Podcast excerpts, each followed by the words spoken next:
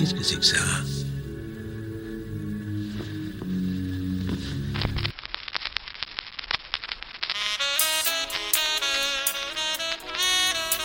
Non, non, non, non, non, non.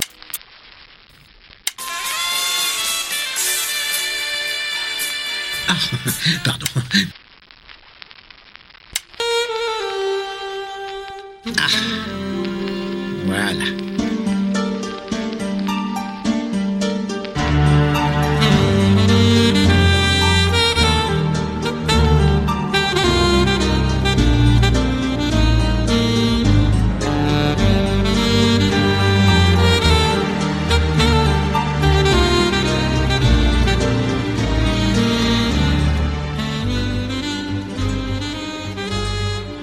Et bienvenue pour ce nouvel épisode d'Agatha Christie.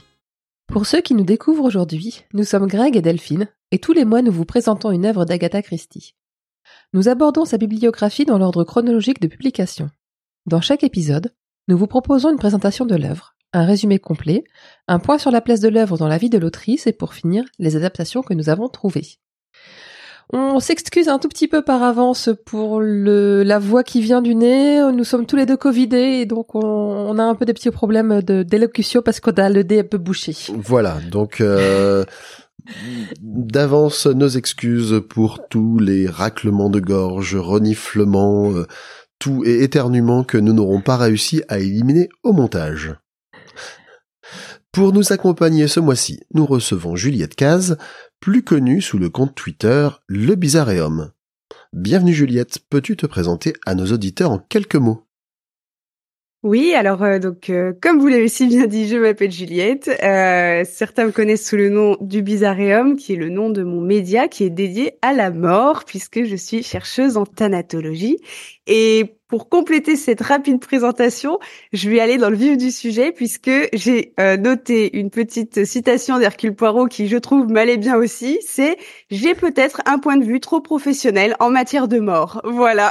donc, donc, je me suis dit que ça allait parfaitement pour pouvoir me présenter. C'est très bien. oui. Super. Et euh, juste par curiosité, comment on en arrive à se spécialiser dans la mort?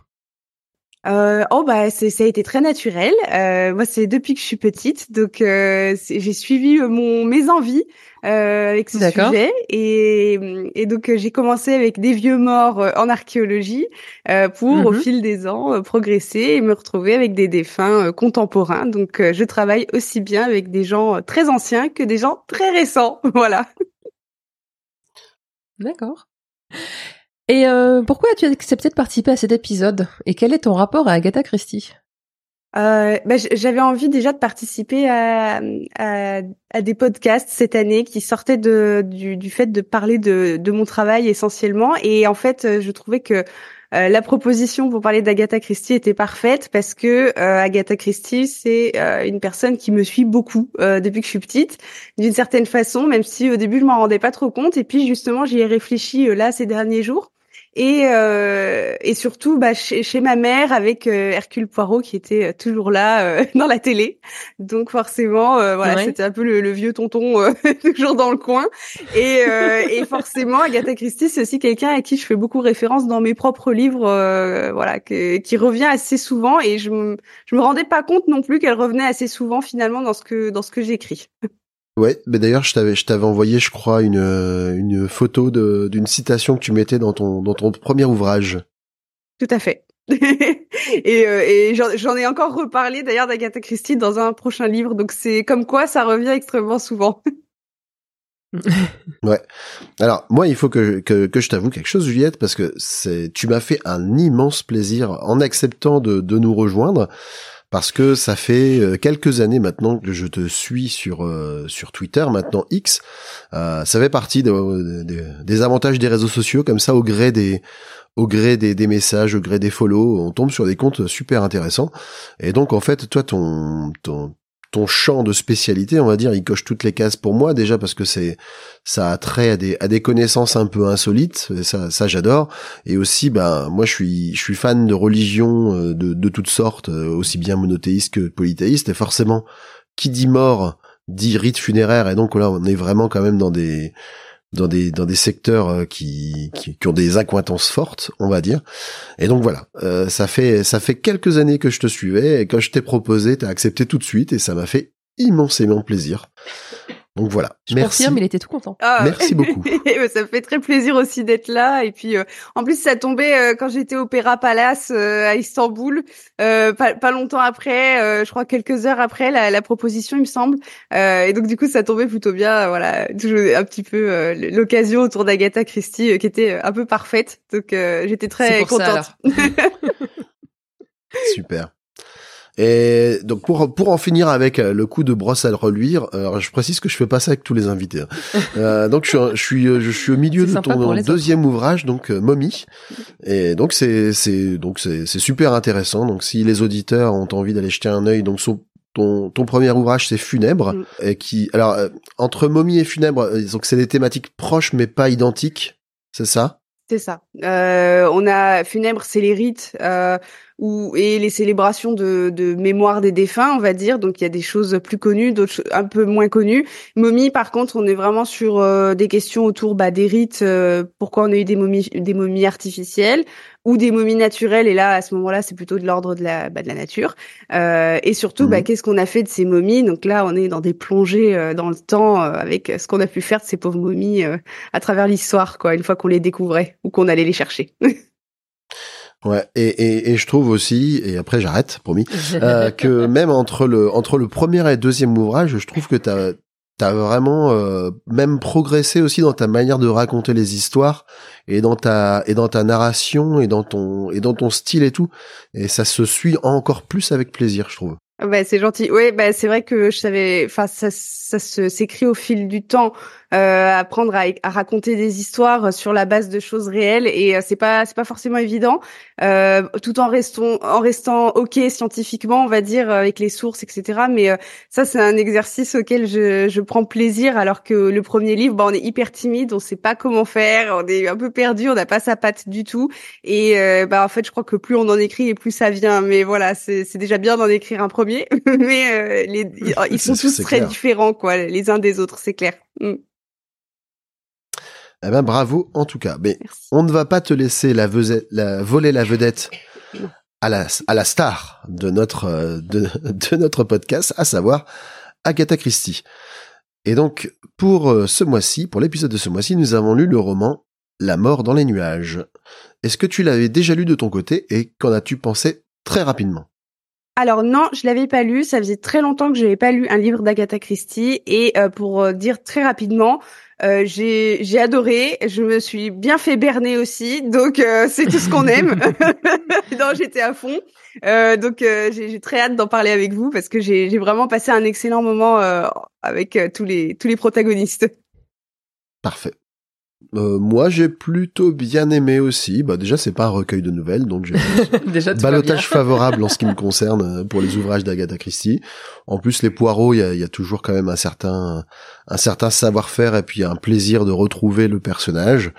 Et puis, euh, effectivement, comme tu le disais, Juliette, il y a, il y a, y a toujours des petits, des petits twists ou des petits éléments qu'on voit pas forcément arriver. Euh, bon, je développerai un peu plus plus tard. Il y a quand même certains trucs que j'avais anticipés, mais euh, voilà, je, c'est pas pour autant que j'avais la clé du mystère, donc ça va. Euh, moi, je l'avais déjà lu il y a longtemps. J'en avais un très bon souvenir et c'est un des romans dont je me souviens le mieux euh, avec les grands classiques que j'ai déjà lu- que j'ai lu plusieurs fois.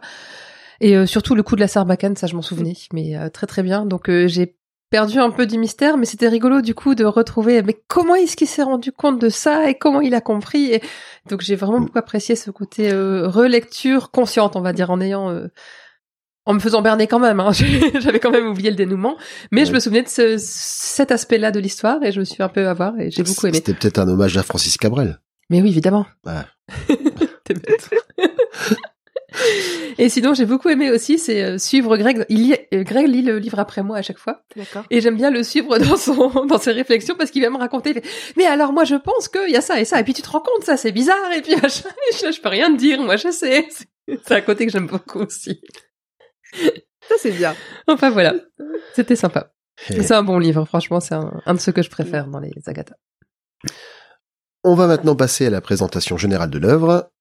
Delphine, on t'écoute. dans ce livre, Hercule Poirot rentre de vacances au Pinet. Donc je me suis renseignée, si je me suis trompe pas, le Pinet c'est une station euh, balnéaire de montagne avec un casino et tout dans les Alpes, si je dis pas de bêtises. Et une fois n'est pas coutume, il prend l'avion pour le pour un vol Le Bourget-Croydon parce qu'il est plutôt pressé, je crois. Il est malheureusement soumis au mal de l'air comme il l'est au mal de mer. Et lorsqu'il émerge vers la fin du vol, euh, après avoir subi les pérégrinations de son estomac euh, au milieu de sa cage thoracique, il remarque une agitation d'un steward qui lui qui demande s'il y a un médecin à bord. Curieux, Poirot va voir ce qu'il se passe. Une passagère est morte pendant le trajet. Il semblerait qu'elle ait été piquée par une guêpe. Sauf que Poirot trouve une fléchette de sarbacane non loin du siège de la morte. Le titre original était Death in the Air dans la publication américaine et Death in the Clouds au Royaume-Uni, qui est le titre original qu'avait donné Agatha Christie. Le roman a été publié aux USA le 10 mars 1935 et en juillet de la même année au Royaume-Uni. Mais il est tout d'abord paru en version abrégée dans un magazine féminin hebdomadaire qui s'appelait Women's Pictorial et euh, dans lequel il avait été coupé en six épisodes. Donc c'est un magazine anglais qui publiait régulièrement des magazines sous forme d'épisodes dans des petits fascicules qui étaient reliés et illustrés. Donc le, les six épisodes sont parus entre le 16 février et le 23 mars 1935, donc avant, ça a commencé avant la publication américaine, sous le titre Mystery in the Air, donc mystère dans l'air. Il n'y avait pas de division en chapitres et tous les fascicules comportaient des illustrations de Clive Upton, qui était un célèbre illustrateur à l'époque. Le roman a été publié en France le 15 avril 1937, c'est le numéro 218 de la collection Le Masque de la librairie des Champs-Élysées. C'est un livre qui faisait 304 pages lors de la publication euh, anglaise, mais en format, en grand format, vous savez, là, les gros livres avec des grosses couvertures cartonnées. L'édition originale française faisait 245 pages. Dans notre intégrale du masque, euh, papier très fin, écrit tout petit, c'est 186 pages, et en livre de poche, 224 pages. Je l'ai cette fois-ci écouté en VO. C'est super euh, facile à écouter en fait. C'est lu par Hugh Fraser, qui est le capitaine Hastings dans la série Poirot. Et il a une diction tellement impeccable que c'est hyper agréable à écouter, même quand l'anglais n'est pas la langue maternelle. Euh, il fait des voix aussi, mais sans que ce soit ridicule en fait. Il prend juste des intonations, etc. C'est vachement intéressant. Qu'est-ce qui te fait rire? Non, non, mais c'est parce que je l'imagine en train de prendre un accent belge. non, pour Poirot, il prend plus un accent un peu français. Voilà, comme il prend surtout une voix. J'ai trouvé une voix très très proche de celle de. J'ai perdu son nom. Suchet? Ouais, de David Suchet. Ok. Il prend une voix très proche, très douce comme lui en fait. Et ça dure 6h18 minutes. Et franchement, ça s'écoute tout seul en conduisant, en faisant, en faisant autre chose, j'ai pas réussi parce que du coup mon cerveau se concentre sur l'un ou l'autre, donc euh, ça marche pas. Mais en conduisant, bizarrement, j'arrive très facilement à l'écouter. Ça, c'est super, super agréable. Et comme d'habitude, mes excuses à nos auditeurs belges pour ce très mauvais accent. Ouais, c'est clair, tu peux. Euh, la traduction originale a été faite par le fameux Louis Postif. Donc, ne, si vous souhaitez découvrir ce livre, ne lisez pas l'édition qui date d'avant 1992. La traduction de 1992 par- a été faite par Alexis Champron. Et en fait, j'ai écouté l'audiobook en VO après avoir lu la version française euh, post 1992 et j'ai pas eu de surprise à l'écoute. Donc pour moi, cette traduction est de plutôt bonne qualité par rapport à la version originale. Voilà. Je sais pas si vous avez d'autres choses à dire sur le ce qui entoure les paramètres du livre. Non. Non plus. Non plus. Bon, on va pouvoir passer au résumé complet. Et attention, chers auditeurs, si vous n'avez pas lu le livre et que vous ne voulez pas qu'on vous divulgage l'histoire, et surtout le dénouement, faites pause, filez le lire et revenez nous écouter.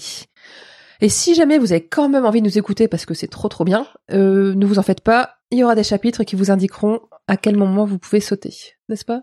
On va essayer. On va essayer de faire ça, ou en tout cas, euh, ce sera indiqué euh, notre avis, et puis vous pourrez écouter après notre avis, parce que dans la vie, Euh, moi, forcément, moi, je ne va- promets rien. De toute façon, on est tous convaincus que les promesses électorales, c'est du flan. Donc,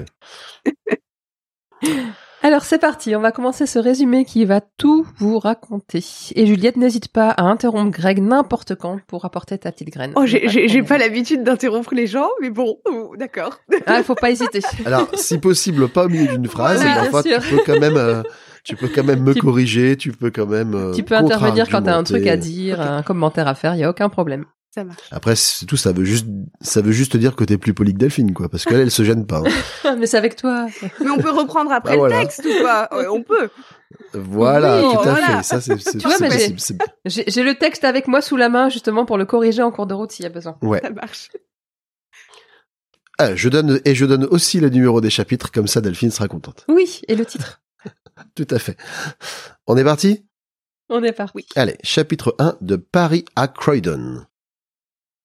Donc le Prométhée est un avion qui effectue le trajet de la ligne Le Bourget-Croydon, c'est-à-dire à peu de choses près Paris-Londres. Parmi les passagers du vol se trouvent Hercule Poirot, bien connu de, de nos auditeurs et probablement de quelques autres également, ex-policier slash détective engagé dans une retraite à mi-temps et qui a le mal de l'air. Jane Grey, une jeune coiffeuse ayant gagné une forte somme d'argent à la loterie irlandaise. Cicely Harbury, une ex-danseuse ayant épousé un père du royaume. Venicia Kerr, une vraie noble de naissance. Norman Gale, un beau jeune dentiste que Jane a rencontré au casino et qui l'a beaucoup troublé et la trouble encore.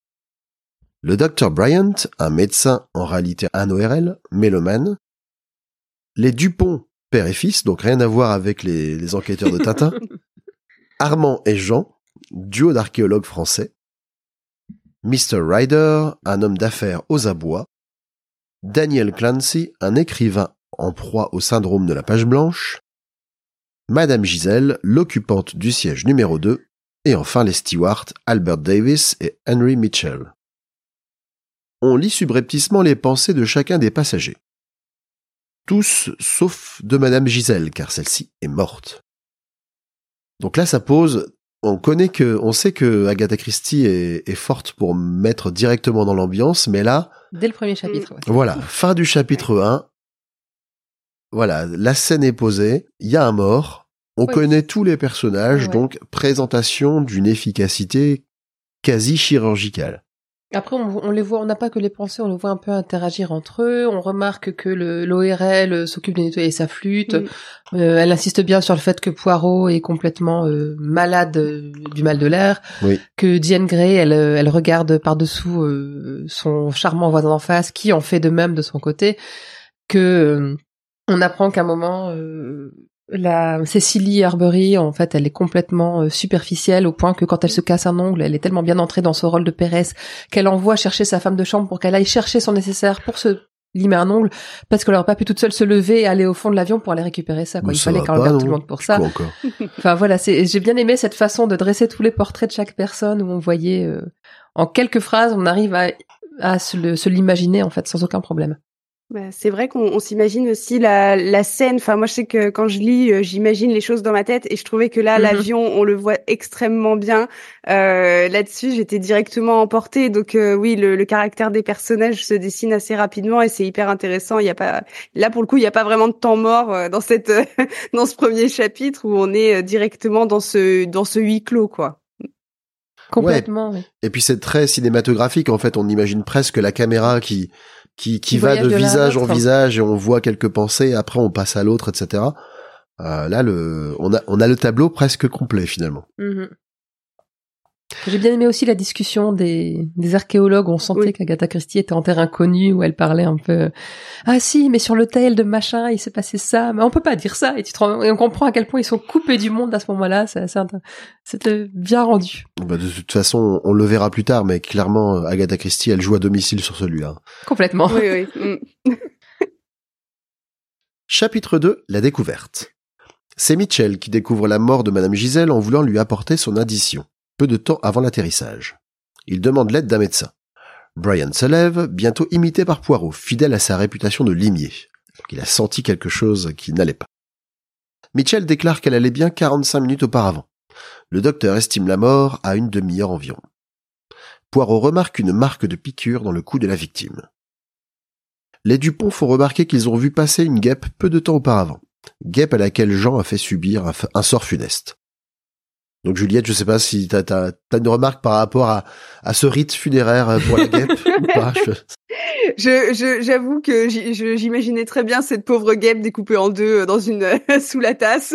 enfin, voilà. Mais bon, n'importe qui panique dès qu'il y a une guêpe dans un espace clos. Hein. J'ai vécu ça dans un train. Il a fallu agir. Oui, C'est ça, exactement. tout à fait.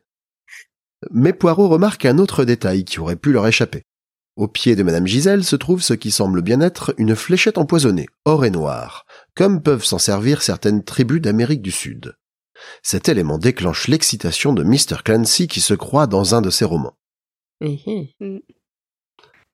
C'est lui d'ailleurs qui reconnaît que c'est une fléchette euh, euh, d'Amazonie ou quelque chose comme ça. En fait. Ouais. Euh, Et il est Fort. Celui d'Amazonie, je pense. Il Il Ouais. est très fort là-dessus, ouais. Ouais. C'est suspect.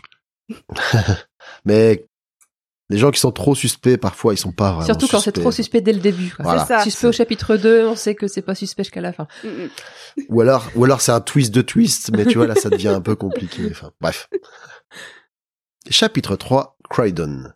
L'avion a atterri, mais les passagers sont sommés de rester à bord, puis escortés dans une pièce au niveau de la douane, ce qui déclenche l'ire de Cicely Horbury et l'agacement de Ryder attendu pour une affaire. Clancy est toujours extati- extatique de la tournure des événements. Norman Gale, de son côté, en profite pour se rapprocher de Jane Grey et engager la conversation avec elle. Ryder et Poirot sont emmenés hors de la pièce pour retrouver l'inspecteur Japp, qui s'étonne de voir toujours Hercule mêlé à des meurtres, souvent malgré lui. On apprend que Madame Gisèle s'appelait en réalité Marie Morisot et était l'une des C'est c'est usurières. pas Ryder, c'est Dr. Bryant qui a emmené. Eh oui, Poirot. bah alors, euh, oui, bah, Ryder, ouais. c'est l'homme d'affaires. Ouais, mais euh, je, c'est l'une de mes célèbres confusions euh, proverbiales. je, j'ai corrigé plein de fois mes résumés parce que je, ces deux personnages, je les confonds alors qu'ils n'ont rien à voir l'un avec l'autre. Ouais, mais c'est pas évident. Il y a quand même beaucoup de personnages. ouais. Ouais, et puis en plus, il y a, il y a RY dans les deux. Alors euh, Voilà. hein. Mon cerveau, il fait la raccourci qu'il peut. Quoi. Donc, Bryant et Poirot, bien entendu. Et donc, Marie Morisot était l'une des usurières les plus connues et les plus fortunées de Paris. Donc Marie Morisot, qui était le nom de, le vrai nom de Madame Gisèle. Tout à fait. Personne ne l'a vu parler à qui que ce soit hormis au personnel de bord, ni quitter son siège. Ni Davis ni Mitchell n'ont vu de guêpe. La présence de cet insecte titille quelque peu Poirot. Japp pense que les Dupont ont fait le coup. Ils ont voyagé de par le monde et auraient pu se procurer la sarbacane et la fléchette. Clancy révèle être le propriétaire d'une sarbacane qu'il a achetée pour stimuler son imagination. L'un des policiers qui fouillait l'avion retrouve un tel outil sous le siège, sous l'un des sièges de l'avion. Le numéro 9. Celui qui était occupé par Poirot. Sachant par contre qu'il a, je l'ai pas précisé dans le résumé, mais qu'il avait échangé son siège avec euh, l'occupante initiale qui était Venicia Kerr, afin que Lady Kerr et Lady Harbury puissent être se ensemble. ouais. Comme elles semblaient être amies. La sarbacane porte les traces d'un reste d'étiquette indiquant qu'elle provient sans doute de chez un antiquaire. Chapitre 4. L'instruction. Quatre jours plus tard, on procède à l'instruction du meurtre, qui entre-temps a capté l'attention, voire déchaîné la passion du public.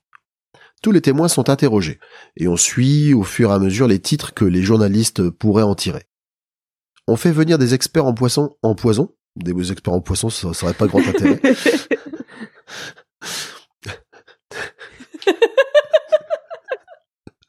fallait que je, fallait que je me plante un moment. Je veux dire, c'était. euh, Oui, mais il y a, il y, a, il y, a, il y a des poissons empoisonnés. Enfin, voilà. En plus, c'est ça, voilà, C'est quoi C'est le fougou, c'est ça? C'est pas le. ça, Ouais, Oui, j'y pensais. Eh ben voilà.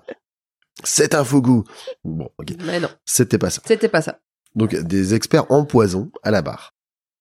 Donc bien que la fléchette portait des traces de curare, sans doute pour son utilisation initiale, celle-ci était également enduite du venin du Dyspholidus typus, un serpent d'Afrique du Sud particulièrement mortel. La conclusion préliminaire de l'enquête est que l'un des passagers est parvenu, devant tous les autres, à souffler une fléchette empoisonnée grâce à la sarbacane. Un verdict est rendu par le jury, immédiatement corrigé par le coroner, et qui conclut à l'absence suffisante de preuves pour identifier le coupable. Ça vous va jusque-là? Pas de remarques complémentaires? On a- non, non, on suit bien, c'est c'est parfait. Super. On continue. Chapitre 5, après le jugement. Norman et Jane se rejoignent après l'audience et retrouvent Poirot, qui leur confie qu'il était sans doute le principal suspect du verdict. Il le prend avec humour, même s'il ajoute bien vite qu'il va à présent devoir laver son honneur. Mhm. Parce qu'il est étranger et parce qu'il avait la sarbacane sous son siège. C'est ça. Et un gros ego quand même. Aussi. En plus. Gail parvient à surmonter sa timidité et inviter, avec difficulté, Jane pour un thé, ce à quoi elle consent bien volontiers. Ils échafaudent leurs premières hypothèses et se remémorent leur séjour et leur rencontre opinée. Ils repoussent la proposition d'interview d'un journaliste qui ne se laisse pas démonter pour autant. Hmm, C'est-à-dire que même d'après leur réaction, il se dit qu'il va quand même faire un article avec euh, avec leur morceau de réponse. Gail explique qu'un meurtre impacte non seulement la victime et le coupable, mais aussi souvent les innocents qui sont impliqués, qu'ils aient perdu un être cher ou soient suspectés.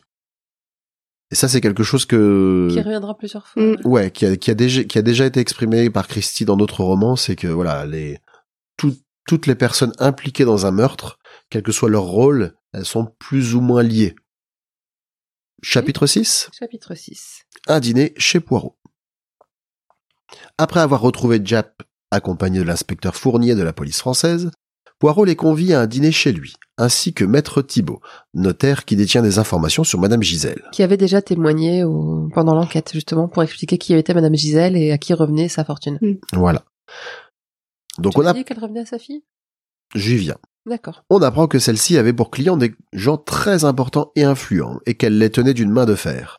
Quiconque lambinait dans ses paiements risquait de voir ses plus sombres secrets, obtenus grâce à son réseau d'espions, révélés au grand public, avec un effet dissuasif pour les autres clients.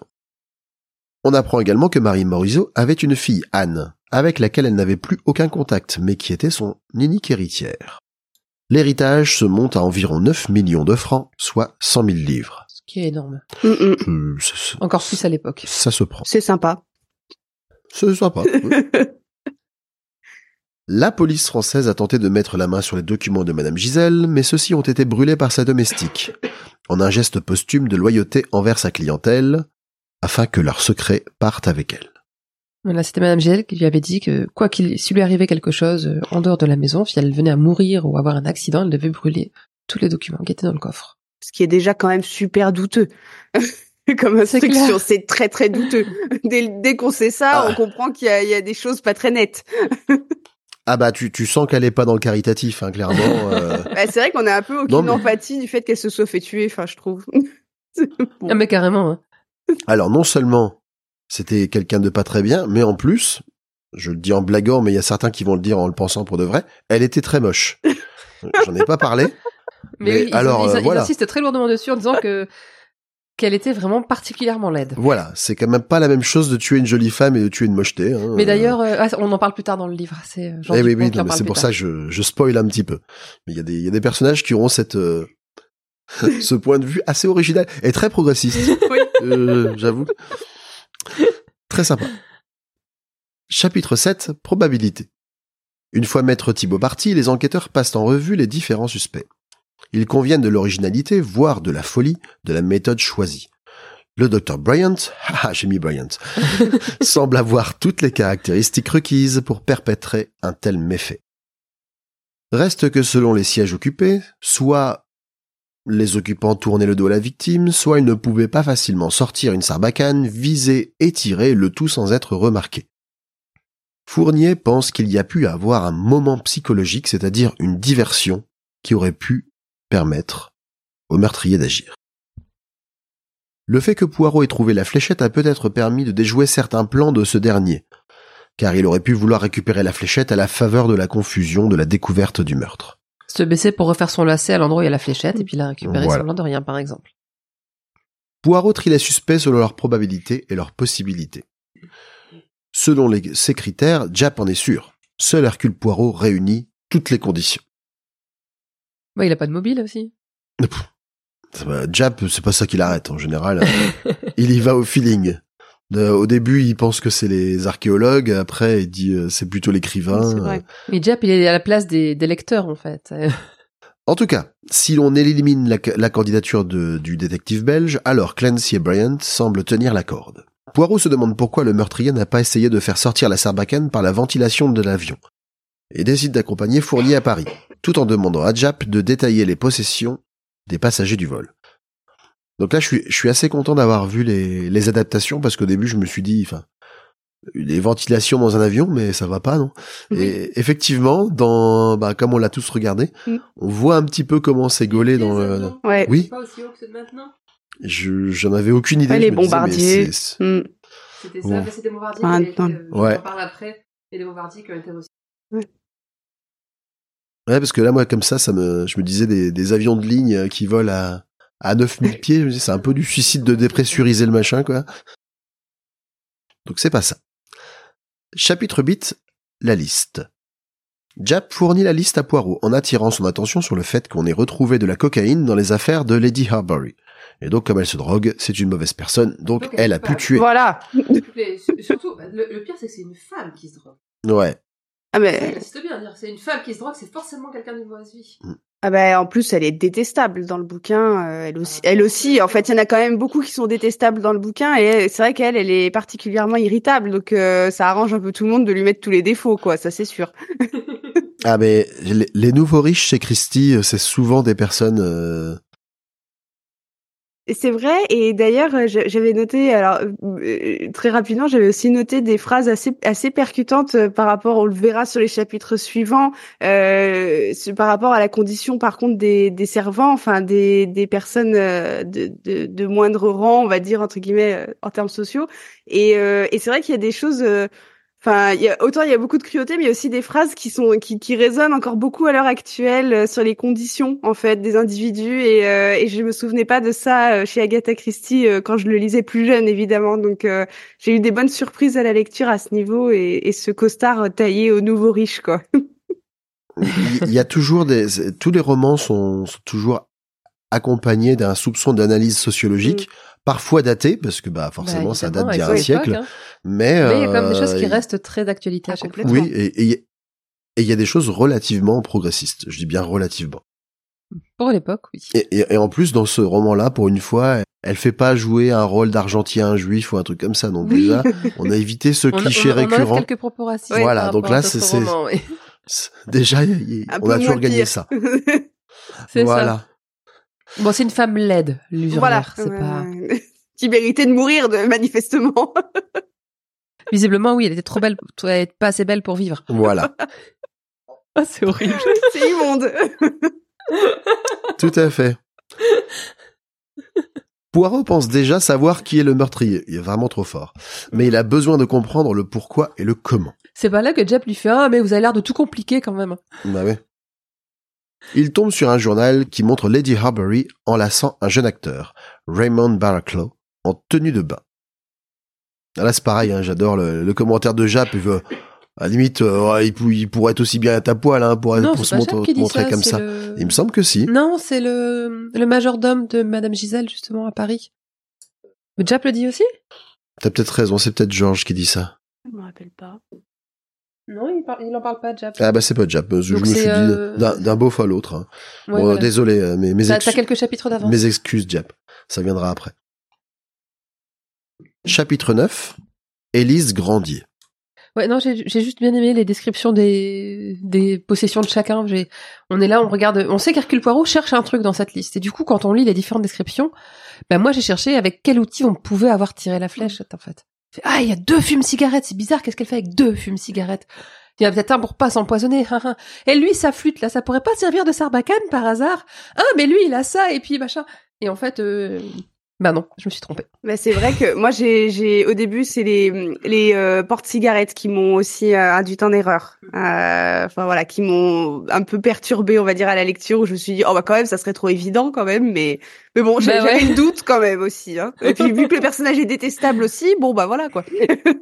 Voilà. Et pareil, il y a un moment où Norman Gale se lève et, et s'empare d'un stylo. Je me dis, bah, le stylo, pareil, hein, tu Bah souffles ouais. un truc, euh, non, plaque. c'est c'est Norman Gale ou c'est euh, Je crois que c'est Gale, bon, pas, pas grave. C'est pas l'écrivain? Peu Euh, importe. Je sais plus, mais en vrai, il y a quelqu'un qui a un stylo et on se dit, ouais, ça pourrait se dire. Donc, chapitre 9, Élise Grandier. Durant le vol pour Paris, Fournier simule un tir de sarbacane sous le regard ahuri des, a- des passagers. J'imagine trop, quoi. C'est hyper dur. en un plus. grand enfant.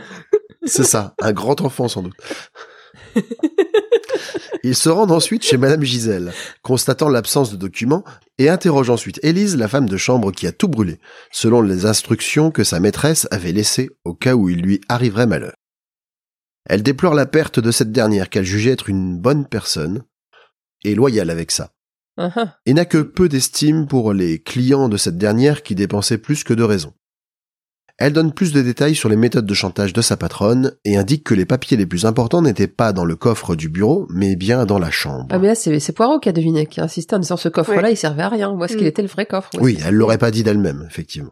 Et j'aime bien aussi sa, la façon dont elle présente Madame Gisèle en disant, mais si, c'était une bonne personne, enfin, elle donnait tous les, tous les mois aux petites sœurs des pauvres, euh, elle n'hésitait pas, euh, quand le majordome, sa femme a été malade, elle lui a payé un bon hôpital, enfin, elle était gentille avec les, les petites gens, on va dire, entre guillemets, quoi. Pas avec ces riches qui dépensent sans compter et qui après vont se plaindre de plus avoir d'argent. Ouais, Elle était, elle était gentille avec les gens qui étaient importants pour elle. Enfin, pour pour elle, euh, pour Gis- pour la, On a compris. pour sa femme de chambre. Ouais, elle- de Donc, toute elle, façon, c'était vraiment gentil. Ouais, c'est ça. Mm. Mais c'est vrai qu'en même temps, c'est, les autres sont tellement pourris que euh, c'est, je pense que c'est normal. Mais euh, C'est ça exactement. le, le, Bah, le fossé est énorme, quoi. Enfin, De son point de vue, c'est presque une soupape de régulation, Madame Ouais. Gisèle. Tu vois, Ouais, c'est ça. euh, euh, elle, fait- elle fait, elle fait payer euh, des gars qui ont tout pour eux et qui arrivent quand même à se mettre dans la merde, quoi. Pour aller aider ceux qui en ont vraiment besoin. Ouais. Finalement, elle était pas si mal que ça, Madame Gisèle. C'est une, en tout cas, c'est une manière de voir les choses. Et puis elle dit aussi que c'était une très belle femme quand elle était jeune, Oui. qu'elle a chopé la variole, je crois. C'est La ça? petite vérole. La petite vérole. la petite vérole. ouais. Donc, elle a chopé la petite vérole et du coup, ça l'a enlaidie complètement. Ouais. Et, et Poirot comprend aussi que les documents, en fait, ont été brûlés après de l'intervention de la police, parce que la police, euh, très premier degré, a cherché dans le bureau, a vu le coffre qui ne contenait aucun document important, et elle a dit, bah, je les ai brûlés, et une fois que la police est partie, elle est allée dans la chambre, et elle a brûlé les documents les plus importants. C'est ça. Donc, euh, sachant pas, elle avait les instructions de sa patronne, mais elle ignorait sa mort. Donc, c'est, c'est la police qui lui avait appris. Ouais, non, c'était là que j'avais noté une phrase. J'ai mes notes, hein, c'est pour ça.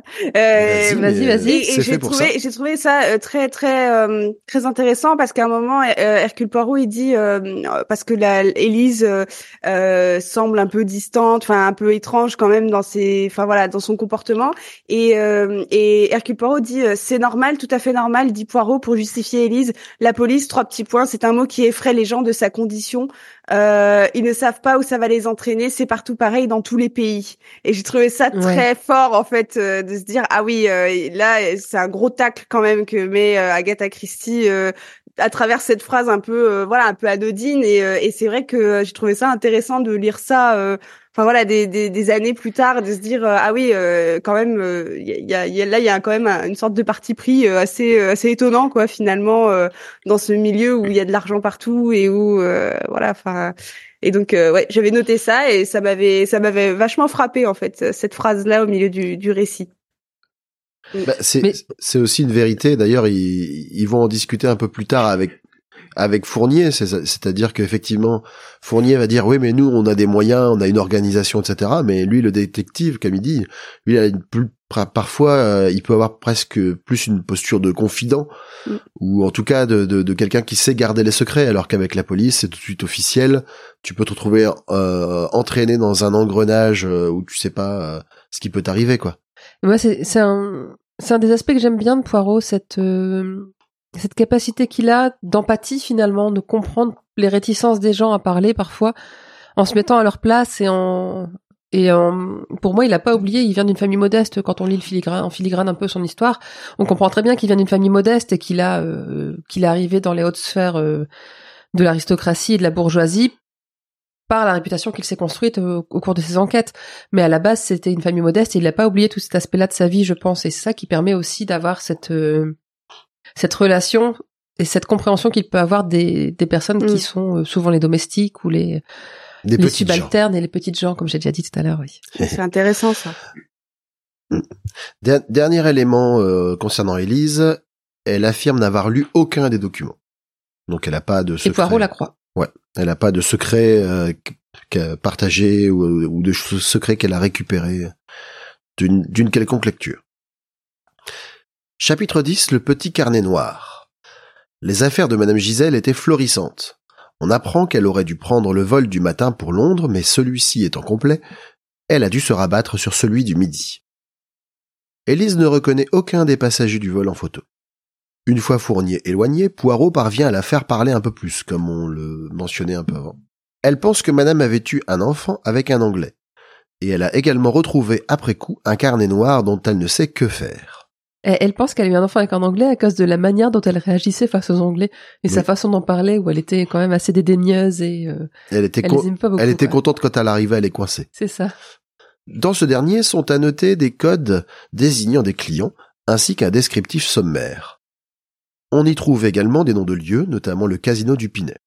Poirot rassure Élise en lui disant qu'elle fait la bonne chose à faire en lui laissant à lui ainsi qu'à la police le fameux carnet, qui va pouvoir Mhm. analyser tout ça. Mais elle leur dit, ouais, mais le carnet vous servira à rien sans les documents. Et là, pour il fait, vous en faites pas. hein. On a Ouais. rien quand même. Surtout qu'en plus, son dilemme moral, c'était parce que sa patronne lui avait dit de brûler les papiers, mais elle lui avait rien dit à propos du carnet. Donc elle s'est dit, euh, c'est des Ouais, papiers, mais en même temps, euh, voilà, Elle était censée l'avoir toujours avec elle, elle a juste oublié. Qu'est-ce que j'en fais, quoi tout à fait. Chapitre 11, l'Américain. Poirot retrouve Fournier en train d'interroger le vieux Georges, un autre membre du personnel de maison. Celui-ci fulmine des insinuations de l'enquêteur, mais lâche que la veille du départ de Madame Gisèle, celle-ci avait reçu la visite d'une cliente à l'allure chic, qu'il ne saurait identifier de par sa mauvaise vue. Alors, allure chic, Poirot va lui arracher en demandant, euh, parce qu'il dit, mais non, mais j'en sais rien, moi je vois trop mal, je sais pas si c'était un homme, une femme, petit, grand. Et Poirot il fait, mais est-ce qu'au moins, un marge d'homme de votre classe sait reconnaître le chic? Fait, oui, d'accord, ouais, c'était quelqu'un de chic, mais bon, ouais, c'était une femme, ok, mais à part ça, euh, Poirot déduit qu'il pourrait s'agir de Lady Harbury. Un peu plus tard, Et on donc dé- c'est là qu'il lui montre la photo du Sun. C'est le Sun ou l'Evening Post, je sais plus, Mm. du magazine qu'il a déchiré, justement, le fameux magazine qu'il consultait à l'aéroport. Il a déchiré la photo de Lady Horbury avec l'acteur et il le montre à George. Et là, George est un peu perturbé euh, parce qu'elle est très peu vêtue. Et euh, pour se mettre comme ça, elle pourrait au moins se mettre tout nu, quoi. C'est pareil. Non, les jeunes maintenant, c'est plus ce que c'était, blablabla. C'est ça. Un peu plus tard, en déjeunant avec Fournier, il revoit les annotations du carnet qui peuvent faire penser à différents suspects, notamment Harbury et Ryder. Il rend ensuite visite à Monsieur Zeropoulos, un antiquaire, avec un nom à coucher dehors.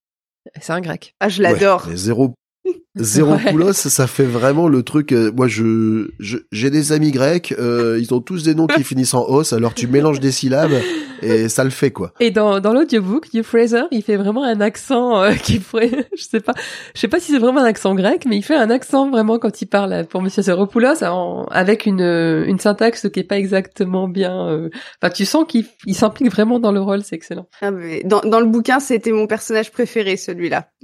Parce qu'il a eu des deux, trois phrases qui m'ont fait hurler de rire parce qu'en fait, il y a des choses très réalistes, euh, notamment sur la négociation des prix et les prix américains.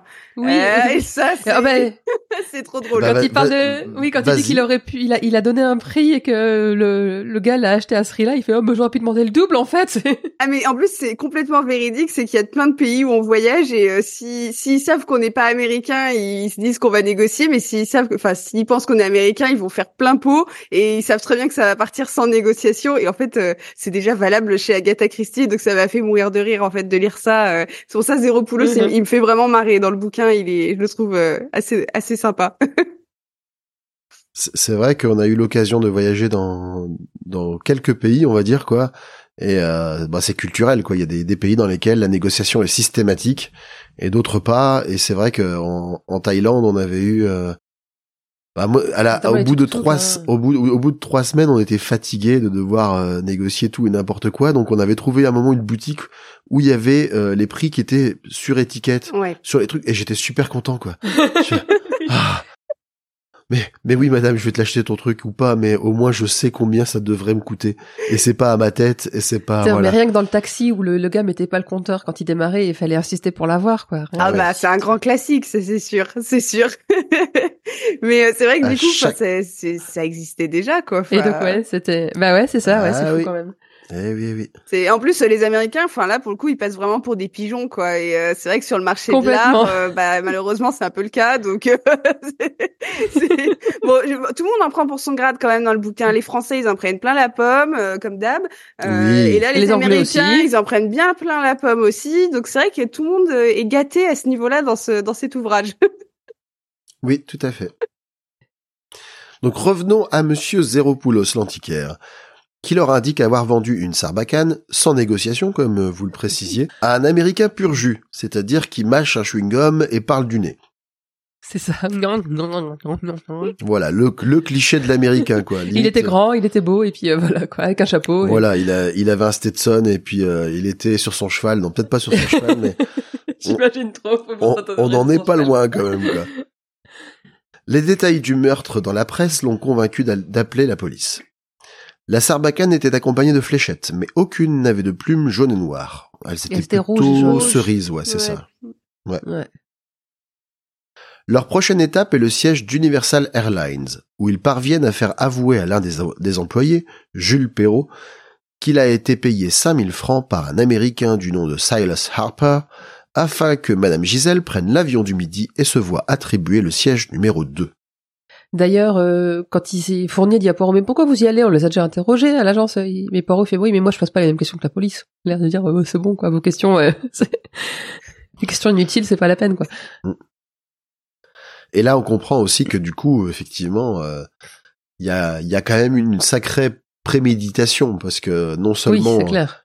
le, le- la, la méthode pour tuer Madame Gisèle est quand même assez particulière, mais le meurtrier s'est quand même arrangé pour qu'elle prenne un vol bien précis à une place bien précise. Oui, parce qu'il a demandé qu'on lui attribue le siège numéro 2, lui avait le siège numéro 1, et il a expliqué c'est parce qu'il voulait négocier un prêt avec Madame Gisèle, euh, un peu tranquille. Ah, C'est complètement tordu. Hein. Déjà, cette histoire de Sarbacane Carrément. est complètement tordue, mais c'est tellement, enfin, c'est tellement euh, grotesque dans un sens que ça marche extrêmement bien, quoi. Et c'est vraiment pas facile pour tirer avec une sarbacane tordue. bah,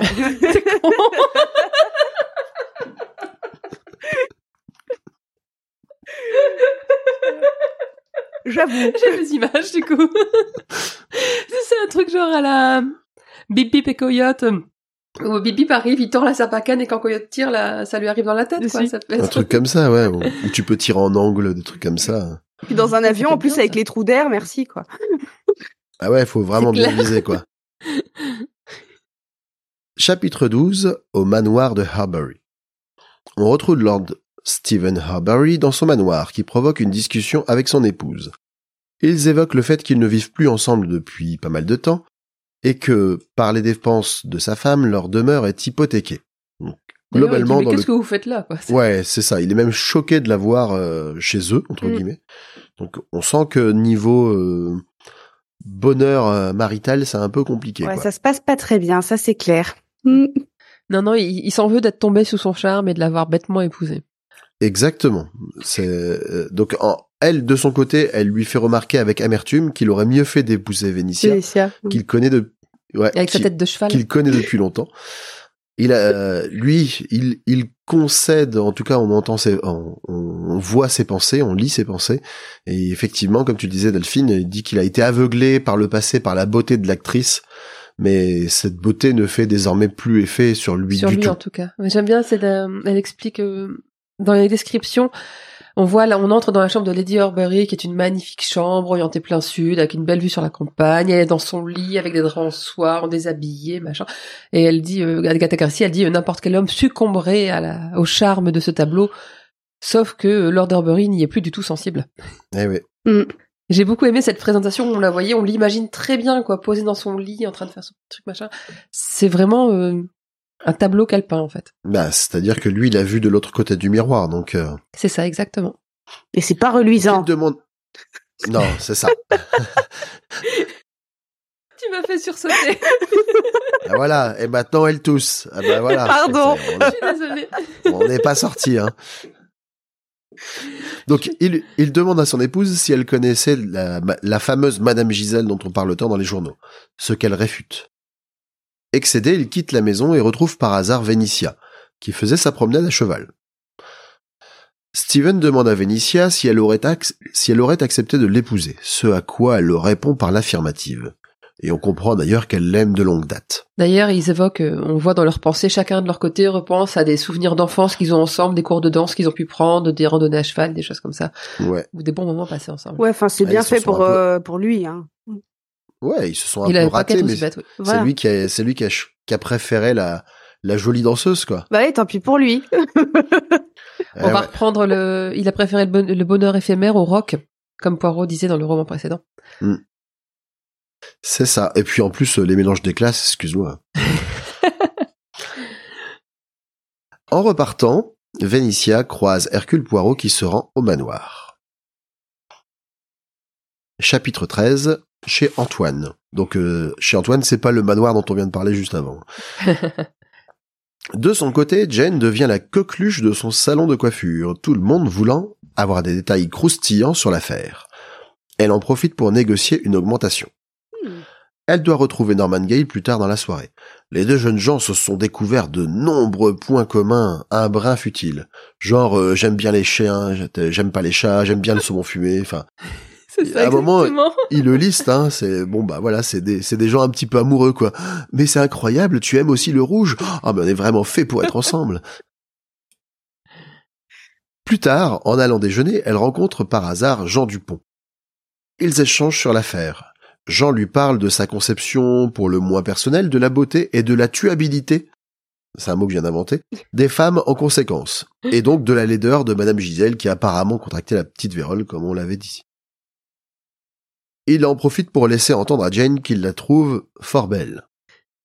Il l'invite même à dîner, mais elle doit déjà voir Norman. Oh là là. Mais Jane, moi, je l'aime bien. Qui ça Euh, Jane, je l'aime bien, moi. Ouais. Euh, Ouais, elle, moi aussi. Dès le début, euh, voilà, enfin, elle est, elle est très fleur bleue quand même, et puis euh, elle a du succès. Alors on se dit, ouais, elle a de la chance, euh, c'est bien. euh, un, un dentiste d'un côté, euh, euh, Un archéologue de un l'autre. archéologue, franchement, euh, voilà, elle a elle a l'embarras du choix. Donc euh, Jane, on la suit, mais c'est vrai que, enfin moi, je- j'avais beaucoup, beaucoup d'attentes pour Jane, quoi. Complètement, ouais. C'est c'est l'héroïne de, de Christie qu'on retrouve un peu dans tous les romans. Alors parfois elle est Mais là, elle est vraiment jolie. voilà là que- là elle est vraiment très belle. Souvent elle est pas très belle mais elle a du charme et du coup elle sait y faire avec les hommes etc. Involontairement, souvent, en plus, elle les charme. Voilà, mais euh, dans tous les cas, c'est c'est une nana euh, souvent d'une condition assez ouais assez modeste, Ouais. mais débrouillarde avec de l'esprit et qui s'en laisse pas compter et qui du coup euh, parvient euh, souvent à, à à atteindre l'amour et parfois avec un, un beau noble ou euh, en tout cas un bon parti. C'est ça. Chapitre 14 à Muswell Hill. Du côté de Norman Gale, les affaires périclitent. Ses patients sont peu enclins à se faire soigner par un meurtrier potentiel. Norman songe à tout quitter pour partir vivre au Canada. Et pourquoi pas avec Jane pendant qu'on y pense? Jane qu'il retrouve plus tard comme convenu. Alors qu'ils déambulent en ville, leur chemin croise celui de Mr. Clancy qu'il décide de suivre malgré le parcours erratique de ce dernier, qui ne les remarque même pas. Ils l'entendent parler de personnes à faire taire et d'une autre qui ne veut pas parler. Ils tombent également sur Hercule Poirot, qui semble avoir eu la même idée qu'eux. Alors là, quand ils suivent euh, Monsieur Clancy, ils, ils, ils échafaudent, ils échafaudent des, épo- des, je vais y arriver, ils échafaudent des hypothèses en se disant qu'il, ah, ça y est, il va tuer quelqu'un d'autre, machin et tout. Alors qu'il est écrivain. Bah oui. Le gars qui se dit, bah, lui, il faudra le faire taire, machin, tu doutes bien qu'il est en train de préparer un roman dans sa tête, que c'est pas un, un plan pour aller assassiner le premier venu. quoi. Ouais, mais eux, euh, c'est pas des enquêteurs professionnels. Ouais, mais là, ils sont un peu bébêtes quand même. hein. Et puis en plus, euh, Mais Hercule Poirot a la même idée, donc ça les conforte dans leur idée. ouais, mais en plus, euh, comme, ils sont en train, en, en phase de flirt, ils ont aussi ce petit frisson de, de, de mener une enquête ensemble. Donc tu vois, à la limite, c'est même pas grave que ce soit une fausse piste, quoi. Tu vois, Oui, bah oui, non, ça, c'est ce C'est juste un truc euh, qu'ils font à oui. deux. Là, le hasard euh, leur prête un suspect, bah c'est tout. On saute dessus, quoi. Mais c'est vrai qu'il y a un côté très candide euh, à, la, à ce début de relation euh, des, des voilà enfin c'est on- on- ça donne envie aussi de les suivre dans leur délire même si bon c'est même s'ils sont à côté de la plaque mais on se dit pourquoi pas Complètement. on est avec eux on Ouais. est toujours avec Jane toujours Et, et puis voilà, c'est c'est les amours naissantes, donc on a on a toujours une espèce de tendresse particulière pour euh, des amoureux qui se découvrent, tout ça. Oh, qu'ils sont mignons, regarde, ils mènent leur petite enquête. Oh, yo, yo, c'est ça c'est trop mignon. Chapitre 15 à Bloomsbury. Poirot embauche Jane pour jouer le rôle de sa secrétaire et donne rendez-vous à Norman un peu plus tard avant de sonner chez l'écrivain. Celui-ci vit dans un véritable capharnaüm, qui doit être à Et d'ailleurs- l'image de sa psyché. Juste, j'aime bien comment la, la femme de ménage de Clancy, elle annonce Hercule Poirot. Monsieur Hercule Poirot. Ouais. Comprend. Hercule Poirot. Et en fait, dans le, dans le, l'audiobook, c'est pareil, c'est Mr. Hercule Poirot. c'est. J'ai trouvé ça euh, assez rigolo. Bref, vas-y, continue. Il vit dans un capharnaüm. qui doit être à l'image de sa psyché. On sent que dans sa tête, il est pas tout seul et que c'est un peu un gros bordel. J'espère que personne se dit ça de moi vu que j'écris des bouquins Ah bah écoute, on n'a pas vu ton On appartement. voit pas trop, donc, euh, Vas-y, fais tourner ta caméra. on verra. C'est tout sombre. C'est c'est volontaire, je suis sûr. Il tente de donner son avis sur le meurtre et indique comment il s'y prendrait comme romancier, parlant de ses autres créations. Euh, Poirot d'ailleurs lui dit en gros, enfin le flatte en lui disant qu'il pourrait le prendre comme conseiller euh, dans, dans l'affaire, donc il se le met un petit peu dans la poche malgré tout. L'écrivain finit par offrir l'un de ses livres à Jane. C'est quoi le titre déjà? Un titre Ah, ça, Le mystère du pétale de rose, un truc comme ça? Je sais pas le bouquin, moi. Il est sur ma liseuse. L'énigme du pétale écarlate. Ah ah. C'est trop long. C'est- Oh, la mort dans les nuages, euh, Ouais, ouais. ABC contre Poirot, le crime d'Orient Express, c'est pas beaucoup plus court. Hein. Ouais, ouais. Chapitre 16, plan de campagne. De retour auprès de Norman, Poirot souhaite lui confier une mission à lui aussi. Il lui faudra jouer le rôle de maître chanteur auprès de Lady Harbury. Et ça choque Norman quand même. hein. Voilà. Norman, qui est initialement contre cette idée, finit par se laisser convaincre. Poirot en profite pour énoncer que l'américain de la Sarbacane est selon lui une fausse piste qu'on a placée là à dessein. On apprend également que Jane a grandi dans un orphelinat en Irlande. Poirot la complimente à son tour sur sa beauté. Donc vraiment, effectivement, toi qui es Team Jane, là, c'est, c'est la fête. hein. Tout le monde, tout le monde à un moment semble- se sent obligé de lui dire, bah, franchement, t'es canon, quoi. Tu vois, même moi, même moi, j'ai envie d'être Miss Jane à ce moment. Bah ouais, non mais franchement, Mais euh, oui. tout le long, on a envie d'être Miss Jane, oui. Oui, oui. Chapitre 17 à Wandsworth. Poirot retourne voir Mitchell à qui il demande si celui-ci n'a rien remarqué de particulier. Même chose pour Davis qui déclara avoir trouvé deux cuillères dans la soucoupe de Madame Gisèle. Mais il n'y a pas accordé d'attention à l'inverse de Poirot. Mais j'aime bien cette- ce passage avec la femme de, de Mitchell qui dit ouais mais tu te rends compte euh, encore un coup des étrangers et Bah oui. forcément c'est les Français pour elle c'est les Français qui ont fait le coup non mais ils pouvaient pas régler leurs, leurs affaires en France plutôt que de venir sur le territoire anglais pour faire leur bazar Ah mais les Français, de toute façon, même Jane, même Jane quand elle rencontre euh, Dupont, hein, euh, elle se dit à un moment, ouais, il a l'air cool, mais bon, on sait ce que c'est, les Français, les femmes, tout ça. Donc là aussi déjà la réputation à l'époque. euh, Ah mais complètement, complètement. Et puis euh, même euh, au début du livre, euh, c'est écrit qu'il gesticule. Enfin, c'est vraiment euh, voilà des attitudes euh, pas du tout nobles. euh, Enfin voilà de, de Français trop trop excités euh, dans leur délire et qui calculent personne quoi. Donc c'est vrai qu'on on le sent ça. assez vite quand même dans le bouquin. En plus du fait qu'ils sont archéologues et donc euh, forcément absorbés par leurs recherches, euh, ils ont ils sont français en plus. Alors c'est pas de bol. Ouais. un peu, un peu savant fou, quoi, tu vois. Ouais. un peu dans leur monde. euh, très premier degré.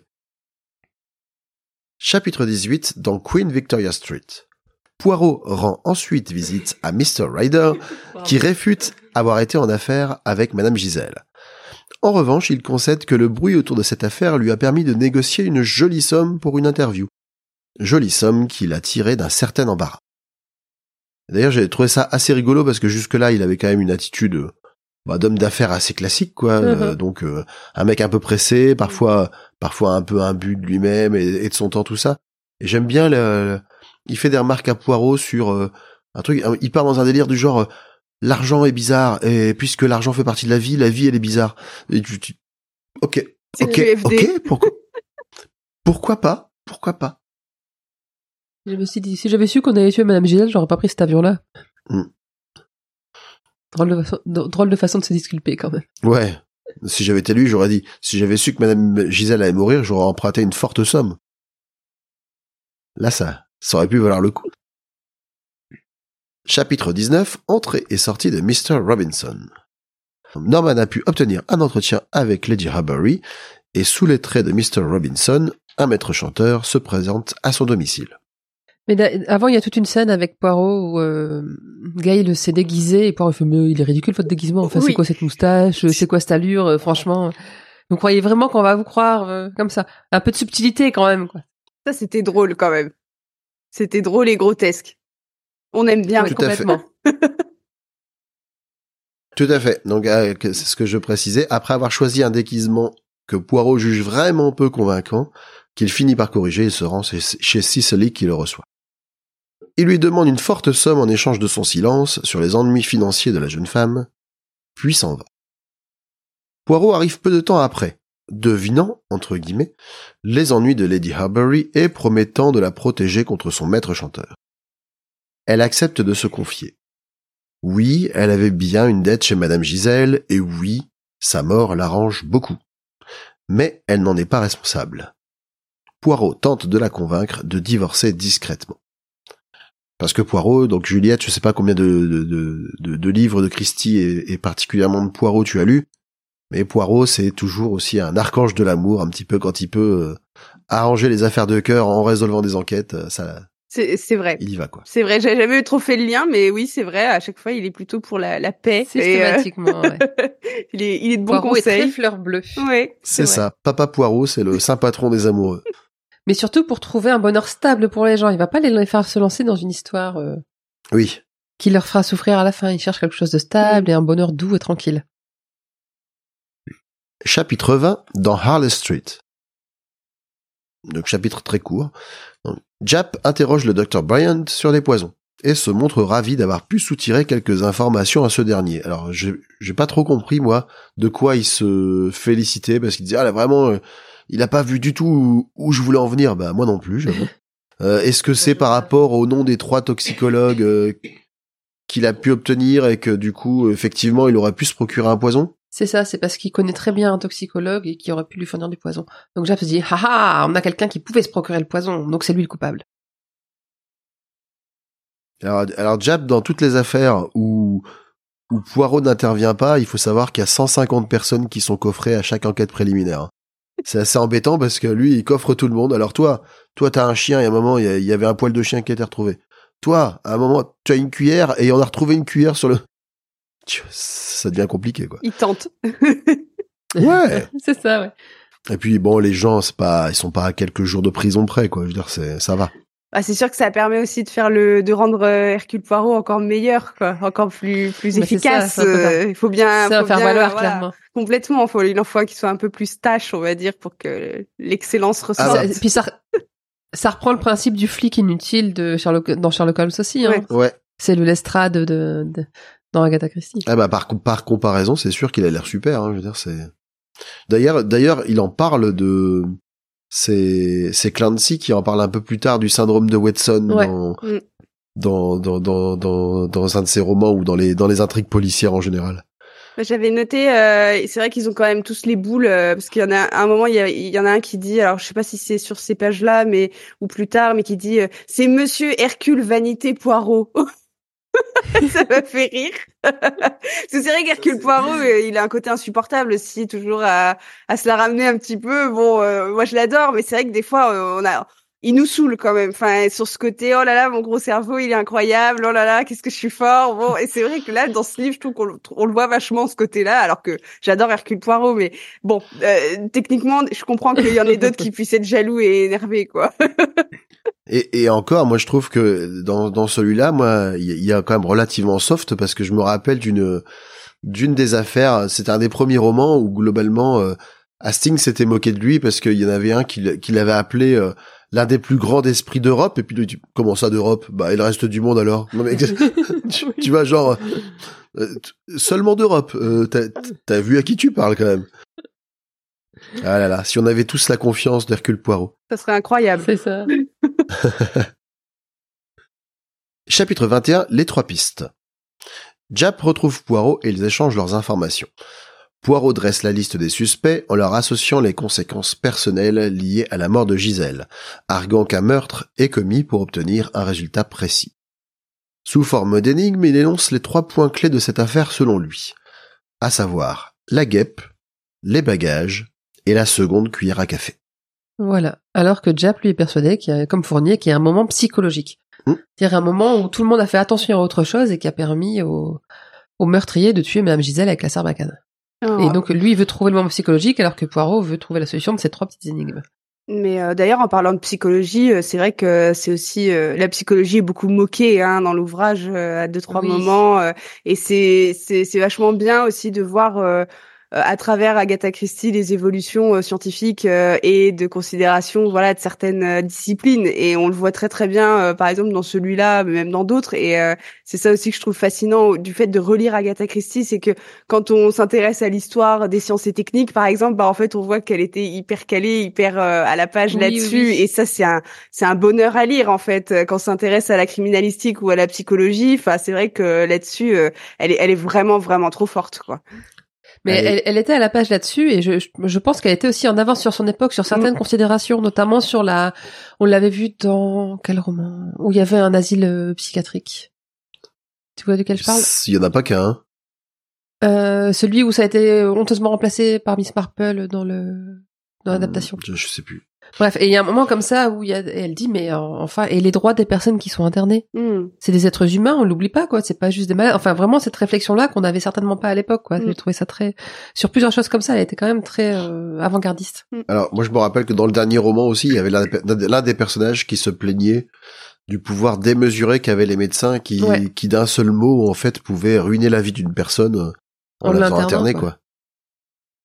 quoi. non c'est sûr Donc, chapitre 22, Jen change d'emploi. Poirot discute avec Jen Norman. Il prétend que les gens occupent plus ou moins le poste, quand je dis les gens, c'est en général, hein, pas, pas eux, occupent plus ou moins le poste qu'ils souhaitent réellement. Norman réfute. Lui, par exemple, il est devenu dentiste par hasard, ayant notamment essayé de devenir fermier en Afrique du Sud, sans succès. Mais la théorie de Poirot, c'est qu'on va, se- on va se dire ah j'aimerais bien voyager, j'aimerais faire ci et ça, et finalement on, bouge pas, on change pas de- d'emploi, on reste dans sa condition parce qu'on y est mieux que ce qu'on a l'air de croire en fait. Et Ouais, c'est une sorte de résignation qu'on peut avoir. J'ai- J'aime bien aussi la réponse que lui fait Jen quand même. Elle lui dit bah moi j'aimerais bien devenir riche. Il dit ah ouais non ça c'est plus compliqué quand même. oui. C'est ah moi je suis pas riche parce que j'avais pas envie. C'est c'est pas aussi simple que ça effectivement. Donc Poirot propose à Jane de la prendre comme assistante pour l'accompagner à Paris, ce qu'elle refuse tout d'abord, puis finit par accepter trois jours plus tard, ayant dû quitter chez Antoine. Son salon de coiffure parce qu'elle s'est, elle a fini par dire ses quatre vérités à une cliente régulière qui venait avec son pékinois insupportable Oui, et qu'elle supportait plus. voilà. Durant le trajet en train cette fois vers Paris, Poirot s'enquiert de l'avis de Jane sur Jean Dupont. Il indique qu'ils vont le rencontrer ainsi que son père et qu'il faudra donner l'impression si nécessaire que les soupçons se portent sur Lady Harbury. Durant l'entretien, donc euh, avec les archéologues, Mm. Poirot annonce vouloir faire une donation au Dupont pour leur fouille. Donc le père Armand est fou de joie parce que quand il annonce en plus le montant qu'il veut faire, l'autre dit c'est le, 500 francs. je crois. c'est la ouais, c'est la plus grosse donation privée qu'on ait jamais faite. Donc il est il est aux anges Là, et on sait que les archéologues pouvoir fouiller, il compte les. voilà, alors euh, je pense je pense qu'aujourd'hui c'est encore pire enfin pour connaître quelques archéologues euh, de terrain quoi mais euh, déjà à l'époque euh, voilà, si t'avais pas un, un- des mécènes Ah ouais. C'est ça, ouais. ou une organisation pour t'appuyer, C'est pas pour rien qu'Agatha Christie a financé euh, quasiment Voilà. toute sa vie les fouilles de son mari. t'étais en galère. Et effectivement, en ayant elle-même un mari archéologue, comme je disais, elle joue à domicile sur pas mal de sur pas mal de personnalités qu'elle décrit quoi. complètement Et par contre, il a donc Poirot, il a un petit comment dire, il a il y a un petit échange à faire. Donc euh, la donation, c'est euh, ok, mais Mais par quand contre, il y a des parties, il fait ça. Elle est pas là quand il voilà, c'est euh, bah ce serait bien que vous la preniez avec avec vous quoi. Vous prenez Jane en secrétaire, euh, en assistante. Voilà. Mais il sait même pas si elle sera d'accord, c'est ça le pire, quoi. Il décide pour elle. Mais il le Il se sait. prend pour qui? C'est vrai que c'est c'est un peu cet effet que ça fait euh, quand on lit ça, on se dit ah bon d'accord, euh, ça, ça arrive comme ça, ah bon, oh, bon, ok. Chapitre 23 Anne Morisot. Maître Thibault a reçu la visite d'Anne Morisot, la fille et unique héritière de Madame Gisèle. Elle s'appelle désormais Richards, car mariée à un Américain. Elle a été élevée dans un orphelinat au Québec. Il y a d'abord un truc important. Bah Au début du chapitre, il y a Fournier qui dit à Poirot ce qu'il a compris, ce que Poirot voulait dire pour le impossible que le crime ait été commis comme on le pense. Donc, euh... attends, donc c'est ça. Ouais, donc Fournier dit j'y ai beaucoup réfléchi et je me répétais sans cesse impossible que le crime ait été commis comme nous le pensons. Poirot a dit qu'il y avait un truc bizarre avec la Sarbacane, que si on l'avait découverte, il y avait une raison. Ouais. Et donc, euh, ça a fait réfléchir Fournier, euh, qui au bout d'un moment dit, mais oui, Poirot, en fait, vous avez raison, si on a découvert la sarbacane, c'est parce qu'on voulait qu'on la découvre. Mm. Ça a quand même pris du temps, il a mis du temps à se rendre C'est ça, c'est quand même censé être un, un des fins limiers de la police française. hein, donc, on est quand même pas rendu. Hein. Avec l'inspecteur Giraud que, que Poirot avait rencontré dans le crime du golf, euh, le super chien fou qui était à la recherche d'indices, d'indices, d'indices, d'indices. Donc ils rencontrent, euh, ils, ils finissent par rencontrer la jeune femme qui leur donne plus de détails. Elle est actuellement en France et s'est mariée il y a un mois, son mari étant rentré au Canada. Elle a reçu un télégramme de Mère Angélique, la mère supérieure qui lui a annoncé la mort de sa mère et so- son lien avec l'affaire, parce qu'elle-même avait entendu parler de l'affaire, mais elle ne connaissait pas le nom de, enfin le, le nouveau nom de sa mère, donc euh, elle n'avait pas fait le lien. Ça, moi, ça m'a paru bizarre, parce que dans les journaux, ils ont donné le nom de madame, que c'était Gisèle Morizot, enfin, c'est plus son prénom, euh, Morizot, Ah, ça Marie dépend. Morizot. Ça dépend si tu lis les gros titres ou, ou si tu lis Ouais. tout, tout l'article, quoi. Mais ils disent qu'elle se souvenait plus du nom de jeune fille de sa mère, enfin, Enfin, elle semble tout ce qu'il y a de plus respectable, mais, mais quelque chose chez elle semble familier à Poirot. Peu après, il retrouve le docteur Ryder, sur le point de mettre un terme à sa... Non, le docteur Bryant. Brian. Bryant. hein. C'est Brian. Ouais, je Bryant, je le médecin. dit. perdu. Voilà, décidément. Sur le point de mettre un terme à sa carrière. La raison en est qu'il est tombé amoureux de l'une de ses patientes et qu'il compte recommencer sa vie avec elle au Kenya. Mhm. Donc euh, lui aussi, euh, chacun ils ont des, des projets de vie. euh. Mais bon, là aussi, tu vois, ça pourrait être euh, quelqu'un qui voudrait fuir le pays assez vite. Un meurtrier potentiel qui se sentirait euh, petit à petit rattrapé. Ça pourrait coller. Voilà. Et aussi, Poirot a annoncé à, à Jen qu'il avait euh, demandé au Dupont de l'emmener en, en tant qu'assistante pendant leur fouille en Syrie. Et Jane, elle est un peu, euh, mais euh, moi je veux pas aller en Syrie, enfin j'y connais rien et tout. Vous avez dit que je m'y connaissais en poterie, moi j'y connais rien. Elle lui dit mais vous avez encore un mois, vous avez le temps de voir venir, vous en faites pas, euh, ça se fera pas. Et elle a dit ouais, ça se fera pas. Donc, chapitre 24, l'ongle brisé. Poirot a téléphoné à Mère Angélique qui lui a confirmé les dires d'Anne en donnant plus de, détails. Ainsi, mère et fille ne se sont jamais revues, Madame Gisèle quittant le Québec en compagnie d'un négociant de vin français. Elle a toutefois toujours versé de l'argent pour sa fille. Le père d'Anne, George Lemon, a été tué durant la guerre. Durant son récit, Jen remarque s'être cassé un ongle et cela déclenche un déclic dans la tête de Poirot. Il comprend alors où il avait vu Anne, à bord du Prométhée, au moment où, sous l'identité de Madeleine, la servante de Lady Harbury, elle était venue aider sa maîtresse après que cette dernière s'était cassé un ongle. Par contre, c'est qu- quand même la mémoire. euh, alors, je, veux bien croire que la mémoire, des fois, tu déclenches des trucs. ça- Mais là, euh, pourquoi le fait qu'elle se soit cassé un ongle, ça ferait revenir le truc? Bon, bah, Mais c'est parce que Bah, la lime du début. Ouais.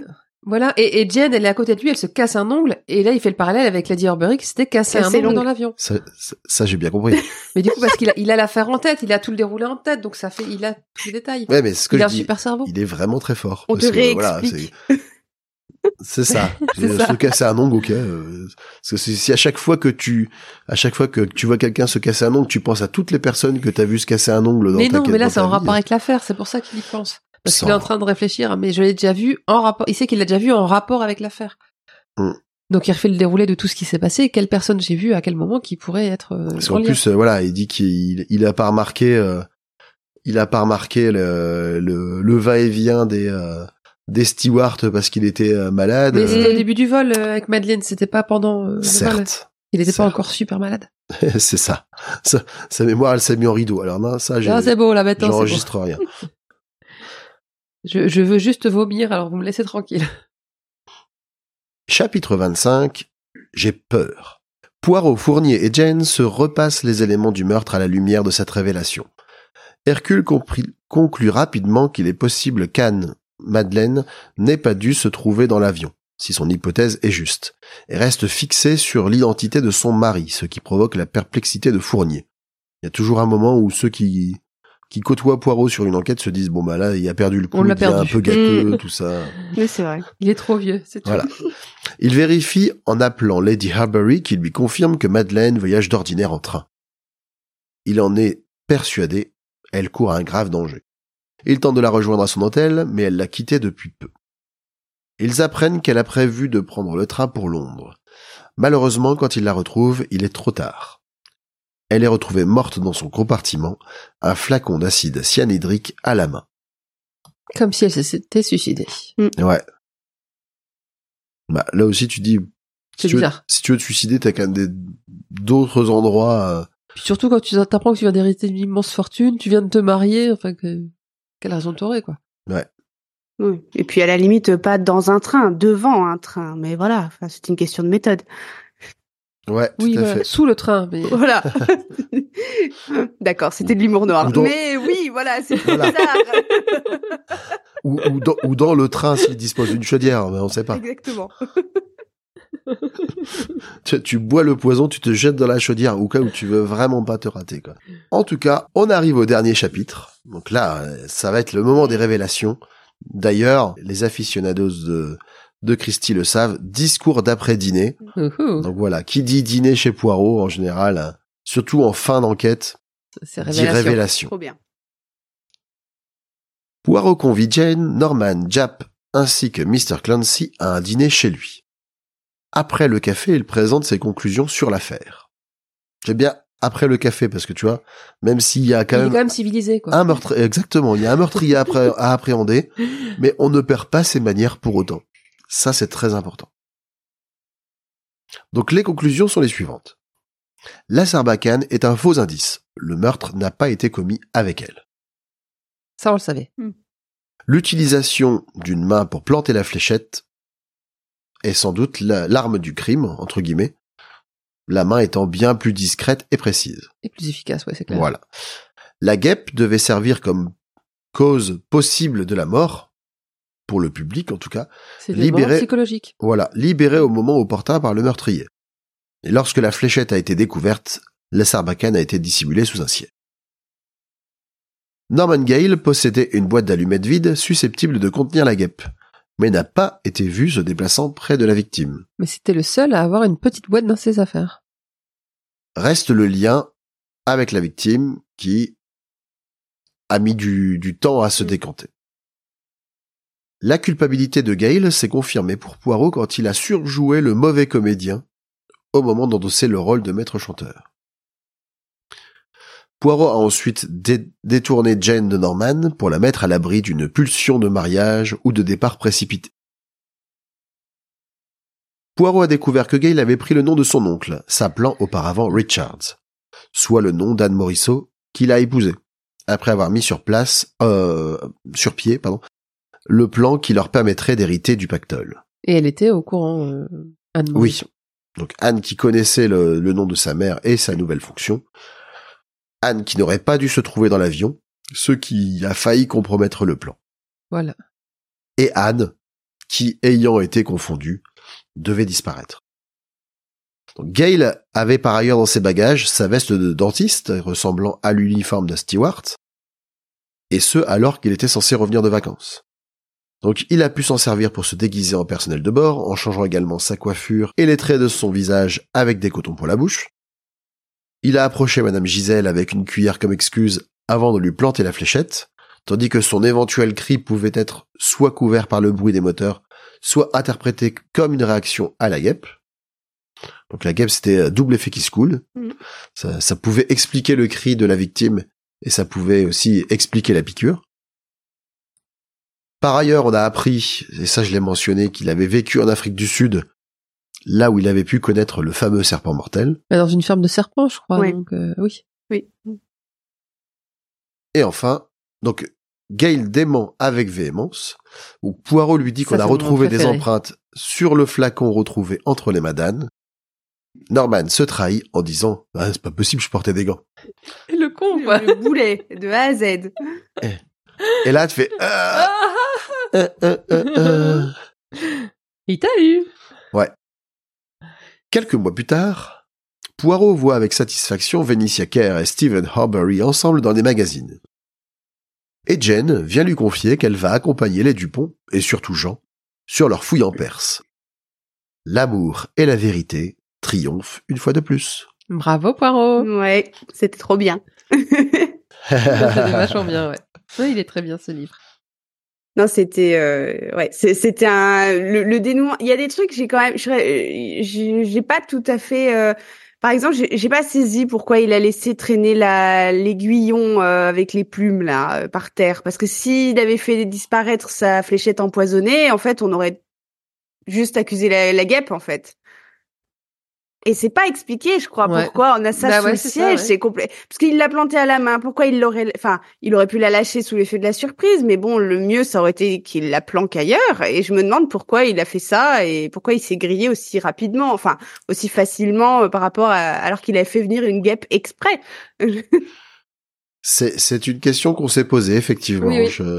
C'est un des points qui... Ouais, on n'a pas forcément de réponse. Peut-être que je, Effectivement, comme comme en fait comme toi, je me suis dit peut-être sous la parce que voilà, quand t'es quand même pas un meurtrier euh, accompli, peut-être que tu plantes et puis que en regardant la, si la victime mm. elle est vraiment sous choc, ou peut-être tu te retournes aussi pour voir si personne t'a vu, tu laisses échapper la fléchette ouais, et tu veux pas attirer l'attention. Enfin, c'est pas explicité. Euh, J'avoue que ça me semble relativement amateur par rapport à toute la planification. Maintenant, euh, voilà, on, va être obligé de faire avec. C'est ça. Et vas-y, continue du coup, parce que là, on, est passé directement aux avis de chacun sur le livre. Donc euh, là, maintenant, tu, tu peux y aller, tu peux développer. Ouais, cool. Euh, alors, euh, merci pour tout ce résumé qui était euh, passionnant et très fidèle à l'ouvrage. Donc, c'était bien. euh... Mis à part quand, mis à part quand j'intervertis Ryder et Bryant. Mais... Ouais, c'est pas évident. Mais moi aussi, j'avais mes notes là avec les personnages et, et les rôles. mais c'est vrai. Alors moi, le livre, il y a deux, trois moments où j'ai ressenti quand même un peu des longueurs euh, où je sentais que ça s'éternisait un petit peu, notamment entre le, enfin tout le passage où on découvre euh, la fille cachée, etc. Je trouvais qu'il y avait deux trois chapitres où c'était un peu long, donc euh, j'ai eu plus de mal à raccrocher les wagons, sans mauvais jeu de mots, à partir de ce moment-là. et c'est vrai que heureusement que par la suite ça revient un petit peu le côté enquête, on découvre plein de choses parce que c'est vrai qu'à ce moment-là, je trouvais ça un petit peu long. Et euh, c'est vrai que c'était euh, quand, quand j'ai lu le bouquin, euh, je me suis dit c'est vrai qu'il y a tout, qu'il y a tout qui fonctionne dans le sens où euh, bon, c'est sûr que les histoires d'archéologues, mais on y reviendra, euh, elles baignent dedans à ce moment-là. Euh, mais aussi, enfin, ne serait-ce que le cette idée de fléchette au curare ou au, au venin de serpent, qui est, enfin, on pourrait se dire vraiment que que le quand on le lit maintenant, on pourrait se dire que c'est grotesque un petit peu, mais alors en fait, euh, quand on replace à l'époque d'écriture, non, ça l'est pas en fait, euh, parce qu'on voit bien qu'il y a une vraie curiosité sur tout ce qui est euh, ethno, ethno, ethnologie, anthropologie, etc. Et donc il y a ce côté très mystérieux de la sarbacane et de la fléchette, donc ça j'ai bien aimé. des fois, avec toutes ces toutes ces, anecdotes de voyage, c'est cet attrait pour les, les cultures euh, exotique entre guillemets, etc. Ça me fait penser un peu aux aventures de Tintin, tu vois. Il y, a, un petit côté où ça, ah bah tiens, là on va mettre, euh, là on va mettre euh, une fléchette, là on va mettre une momie, là on va mettre, euh, parce que effectivement, enfin, je pense que la, le, notamment le début du XXe siècle, ça a été propice à, à la propagation dans le grand public de, de découvertes ou de, de connaissances sur des cultures un peu différentes. Et clairement, à mon avis, c'est à la mode. Et, et, et Christie, elle joue là-dessus. Elle offre une petite touche de d'originalité, d'exotisme avec ça, quoi. Ah bah complètement. Et c'est vrai qu'en plus, en remettant en contexte, euh, Enfin, on est euh, juste après la malédiction de Toutankhamon. Euh, on est aussi à une époque où les Anglais sont les premiers touristes de masse euh, en allant, euh, bah, en faisant des croisières, en allant, en voyageant en train. Enfin, Agatha Christie est elle-même un de ses premiers touristes de masse, on va dire. Donc, euh, Carrément, et on le voit euh, à tous les endroits où elle a pu s'arrêter, tous les hôtels. Bon, elle, elle était complètement dans ce modèle-là. Et c'est vrai que euh, dans, dans, dans ces anecdotes, on ressent. Enfin, je pense que le, les Anglais, enfin, qui lisaient Agatha Christie, en tout cas, eux-mêmes, ils c'était dans leur culture aussi de d'être dans ces idées-là de découverte, de voyage, d'exotisme, parce qu'en fait, ça faisait déjà plusieurs décennies qu'ils mangeaient que ça, quoi, et qu'ils adoraient ça. Et puis en plus euh, tout le reste euh, dans la culture anglaise avec tout cet ésotérisme aussi qui tourne toujours un petit peu autour de leurs histoires. Mais c'est vrai que ça fait un mélange complètement explosif qu'on retrouve aussi euh, dans les intrigues d'Agatha Christie. Enfin je trouve il y a toujours une petite part de ça quoi quand même. Et, globalement alors est-ce que ça t'a plu quand même?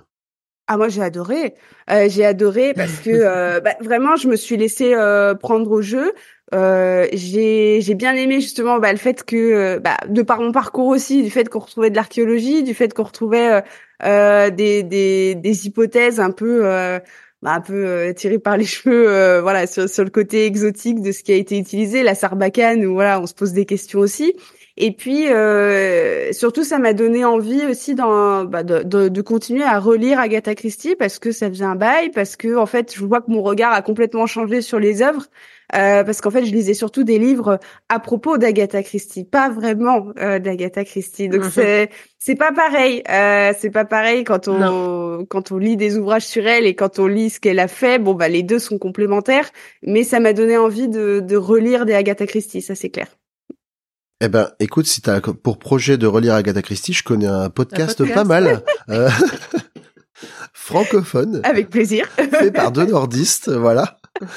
Et en plus, qui, qui, qui, voilà, qui, qui étudie l'œuvre d'Agatha Christie dans l'ordre de publication, donc c'est très pratique si t'as envie de suivre. Parce que ça permet de voir l'évolution. L'évolution, donc, euh, donc voilà, je, je, je, te le conseille, ah mais vraiment de, manière complètement objective. Hein. Non, mais c'est bien d'ailleurs que que ce soit euh, chronologique parce qu'on voit, oui, euh, enfin en fonction de comment elle vieillit aussi et de sa vie, euh, comment elle change son écriture, c'est pas mal ça de, comparer. Ouais, moi j'aime bien ce côté-là. On, sent l'évolution au fur et à mesure des romans, un peu de sa sa manière de mm. de voir le monde, de concevoir les relations entre les gens, etc. Moi j'aime bien. Non, vas-y, enchaîne. Bah moi, avec ton propre avis, sauf si Juliette a encore d'autres choses à ajouter.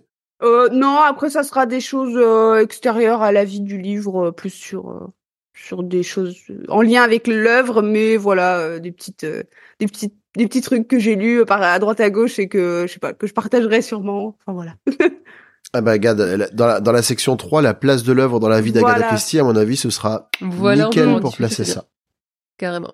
Voilà. Donc vas-y Delphine, on t'écoute. Bah moi j'ai déjà dit au début, j'ai vraiment beaucoup aimé. J'aime bien les toujours, hein, je le dis, j'ai l'impression de me répéter à chaque épisode, mais la, la façon qu'elle a de camper les personnages, c'est vraiment un des aspects que je préfère dans l'écriture de Christie, où en quelques lignes, elle arrive à te faire imaginer un personnage, au point que même quand on regarde des adaptations, moi je suis déçue parce que c'est pas le personnage que j'avais en tête. C'est pas à ça qu'elle ressemble, et puis bon, ils ont... Elle est pas comme ça, elle, euh, notamment sur Lady Horbury par exemple dans l'adaptation de, de, la série Hercule Poirot, c'est oui, elle est détestable, mais elle est pas dédaigneuse comme ça. Elle est censée être très charmeuse, très charmante, etc. C'est mm. pas, c'est pas respecté. Et on sent, euh, j'aime bien comment elle fait vivre, euh, interagir les personnages entre eux, comment elle les fait vivre, comment euh, Poirot travaille avec Fournier, où on sent un certain respect de Fournier qui au départ essaye de montrer oui, moi aussi je sais mener l'enquête, et au fur et à mesure que Poirot lui fait remarquer certaines choses, on sent le, l'humilité s'inverser en fait. En gros, c'est au début Poirot fait fait pas trop le malin, il laisse Fournier parler et très vite il va prendre le dessus. Et là, c'est Fournier qui va devenir rien en disant ouais non mais il a tout bon quoi, c'est bon, j'ai plus rien à dire. C'est lui qui trouve tout, c'est lui qui mène. Donc euh, c'est une montée en puissance en Poirot et c'est un ce Poirot sans Hastings, c'est vraiment un Poirot que j'aime bien où il est beaucoup moins euh, même s'il y a toujours ce côté euh, euh comment dire? Vaniteux. Vaniteux, merci. J'ai du mal avec les mots aujourd'hui. Il a ce côté vaniteux, il a ce côté fanfaron, mais beaucoup moins que quand il a un faire-valoir permanent comme euh, type Hastings à côté de lui en fait. Quand il y a Hastings, euh, il Poirot brille en le rabaissant, alors que là il a personne réellement à rabaisser. Il a des collaborateurs sous la forme des, des policiers français, mais il a ou de Jap, mais même Jap c'est pas non plus. Il fait faire valoir, mais moins que dans les enquêtes où il est complètement plus présent. Il se permet moins de choses avec Jap qu'avec Hastings déjà. C'est ça. Hastings, euh, je l'aime, je l'aime, je l'aimais bien au début. Après, il m'a vite saoulé. Là, je serais contente de le retrouver dans les prochains, euh, dans des, romans bientôt, parce que c'est toujours sympa. Il a toujours des, réflexions rigolotes et euh, c'est une interaction, une dynamique qui est marrante, mais seulement sur un roman de temps en temps, pas plusieurs romans d'affilée. Et là, le Poirot tout seul qui réfléchit, qui nous explique et qui par l'empathie dont j'ai déjà parlé, va expliquer sa méthode beaucoup plus que quand il est avec Hastings. C'est un personnage qui est beaucoup plus intéressant et que j'aime beaucoup suivre. Voilà. Et toi alors? Alors moi j'ai bien aimé, j'ai un peu moins aimé que les précédents parce que je trouvais que les les précédents étaient vraiment de très haut niveau. Je pense qu'il est bien, mais en comparaison. Tu parles du crime de l'Orient Express et de. Ouais, en comparaison des précédents, il est peut-être un petit cran en dessous selon moi. Ah, vraiment trois actes? D'une part parce que d'une part parce que le, le, finalement la promesse d'exotisme elle, elle, est finalement assez vite. On comprend que c'est de la poudre aux yeux. Euh, donc finalement la, la, promesse elle est pas là. Euh, après en plus Bon, je pense que le, il y avait l'aspect euh, un meurtre dans un avion, c'était vraiment, tu vois, il y avait un, un côté un peu détonnant, un peu, un peu surprenant. Bon bah nous, Mhm. l'avion, on va dire, c'est, ça a plus quelque chose de si exceptionnel que ça pour nous, donc il il y, a ce côté-là aussi. Je- les personnages, j'ai un peu moins d'empathie pour eux. Jane, euh, mis à part Jane, Jane, elle est, elle est, elle est très Jane. bien. Euh, les autres, euh, c'est un peu trop dilué pour que je me sois attaché vraiment euh, aux uns aux autres. J'ai deviné le meurtrier, pas tout de suite, mais quand même avant la fin. Et justement, c'est là le, le moment où, où Juliette se posait la question, mais de pourquoi il fait ça, etc. Et moi, en fait, connaissant le penchant de Poirot de de jouer les cupidons et de et de favoriser les amours, etc. Au moment où je l'ai vu s'emparer de Jane pour la re, pour la l'emmener loin de Norman, je me suis dit Ouais. ça c'est Hmm. pour moi c'est c'est directement ça veut dire que il, pense que c'est lui le coupable. Ouais. Parce qu'il ne veut pas qu'elle se qu'elle s'amourache Mm. euh, du meurtrier. Et, et donc moi ça m'a ça m'a alerté là-dessus. Et du coup c'est vrai que après quand la révélation j'avais pas le mobile je savais pas qu'il était marié avec euh, avec Anne évidemment. Mais du coup je me suis dit ouais ça ça doit être lui quoi. Mais sinon bonne lecture hein, je l'ai lu en deux jours donc euh, j'aurais pas su le faire si ça m'avait pas plu. Mais comme je dis par rapport au, au, au précédent qu'on avait pu avoir qui était vraiment euh, Tu parles de drama très Transact très bien. Euh, Je sais, alors Drama Transact, oui, était très bien. Euh, pourquoi pas Evans, j'avais vraiment Evans, bien aimé aussi. ouais. Et euh, le Crime de l'Orient Express, Ouais. évidemment. Mais euh, Donc euh, donc voilà mon mon avis. Oui, vas-y. c'est vrai que Norman, on en a pas beaucoup parlé, mais euh, le, le- le coupable, euh, c'est un, c'est vraiment un infâme salaud en fait, euh, parce qu'au début, enfin. Moi, je me ouais. suis complètement fait avoir et c'est là aussi où je, je suis euh, en colère contre lui euh, parce que je j'ai suivi j'ai suivi son, son manège avec euh, Jane. Enfin, manège et en même temps pas vraiment manège. Enfin, je je sais pas euh, son degré de sincérité, on va dire là-dedans, euh, mais peut-être qu'il y en a il, est, pas. il est il est il est pense qu'il vraiment tombé Si, comme euh, ouais. Sir Charles dans le roman précédent. Il est vraiment tombé sous le charme de. Ben, Poi- Poirot le dit, hein, euh, à, la, à la fin, Il c'est d'ailleurs un des trucs hein, qui ouais. le perd, c'est que il veut l'argent et il veut la femme qu'il aime, et cette femme, c'est Jane. C'est Voilà. ça. S'il n'y avait pas eu et- Jane, il serait parti largement avant et il se serait pas fait autant repérer. Mais c'est vrai que du coup, euh, enfin moi j'ai eu les boules et puis pour Jane aussi parce que finalement la pauvre elle se fait quand même mener en bateau euh, par euh, par ce salaud euh, qui qui tue tout le monde de sang-froid et puis euh, enfin on voit qu'elle est elle est même si après bon les choses vont mieux mais on voit qu'elle est quand même extrêmement enfin on imagine qu'elle est extrêmement déçue et que et moi j'ai je l'ai vécu un peu ce truc en me disant la pauvre moi j'y croyais vraiment à cette idylle à ce dentiste parfait Bah oui. et, et en fait, j'ai j'ai été extrêmement déçue aussi, euh, pas autant que Jane, mais j'ai été très déçue. Donc euh, là-dessus, c'était bien mené quand même de voilà. Alors, ce qui est rigolo d'ailleurs, c'est que le, la perception du dentiste était très différente à l'époque de Christie, hein, parce que dans tout le livre, les dentistes, c'est vraiment les, c'est vraiment les pauvres gars. D'ailleurs, à un moment, quand elle dit qu'elle va sortir avec un dentiste, sa Avec collègue, du salon de coiffure dit, Putain, un gars qui a, qui a le dent, qui, a- qui, a- qui est fourré dans la bouche des gens à longueur de journée. Euh, de, de nos jours, il a, elle dit, ah, je, je parie qu'il est dans l'ultra blanche. Jane a fait, bah ouais, et puis il est bronzé en plus. Fait, ouais, non, mais ça, n'importe qui peut être bronzé. hein, Il suffit d'un peu d'autobronzant et puis c'est bon. Hein, c'est... Mhm. Mais je veux dire, maintenant, maintenant, tu dis, un, ouais, tu, tu- tu dis, je sors avec un dentiste. Oh là, t'es, pff, t'as quand même plus cette réaction-là, quoi. Mm. Si on a fait le tour de nos de avis respectifs Ouais. euh, sur l'œuvre, nous allons placer, nous allons passer maintenant Vas-y. À la place de l'œuvre dans la vie d'Agatha Christie et nous allons te rendre la main, Delphine. Nous t'écoutons. Ça marche. Alors, La mort dans les nuages fait partie des romans que Christie a écrits pendant son séjour en Irak avec son mari durant l'hiver 1934-35. En 1935, année de publication de ce roman, un service aérien régulier Londres-Paris a été mis en place, avec des bombardiers reconvertis pour justement cette ligne de voyage de transfert Lyon-Paris. Londres-Paris. Moi, j'allais dire Lyon-Paris. ouais, J'étais sur l'île Paris au départ, cherche pas. Ouf. Donc Agatha Christie était une grande fan des voyages en avion. Elle avait pris son premier vol en 1911 et elle avait ça, elle avait adoré. C'est une expérience extraordinaire. Mais elle a également connu quelques déboires lors de ses différents voyages aériens, notamment avec la compagnie Imperial Airways, dont elle dira en 1930 après un voyage catastrophique Je suppose que toutes les compagnies aériennes font encore preuve de beaucoup d'amateurisme. Elles n'ont pas eu le temps de se professionnaliser. C'est- Je trouve ça quand même assez Mm. réaliste et euh, un, un certain recul sur ce qui se passe plutôt que de râler en disant oh, ils sont trop nuls machin et tout c'est pas c'est Ouais, pas en de leur temps, faute c'est- quoi ils sont pas encore pros C'est aussi un tacle à l'anglaise. Hein. aussi Quand ouais. tu dis ah ouais bah en même temps euh, c'est- c'est- ça se voit que c'est pas vraiment votre métier. Ouais. C'est pas tout à fait une euh, un commentaire très sympa. C'est c'est pas un commentaire 5 étoiles. Hein. Non, c'est clair. Euh, les Dupont, euh, les Dupont père et fils archéologues sont également un clin d'œil d'Agatha à une profession qu'elle découvre encore. Elle connaît très bien cette capacité à se couper du monde lorsqu'ils débattent de points historiques comme elle l'évoque dans le livre.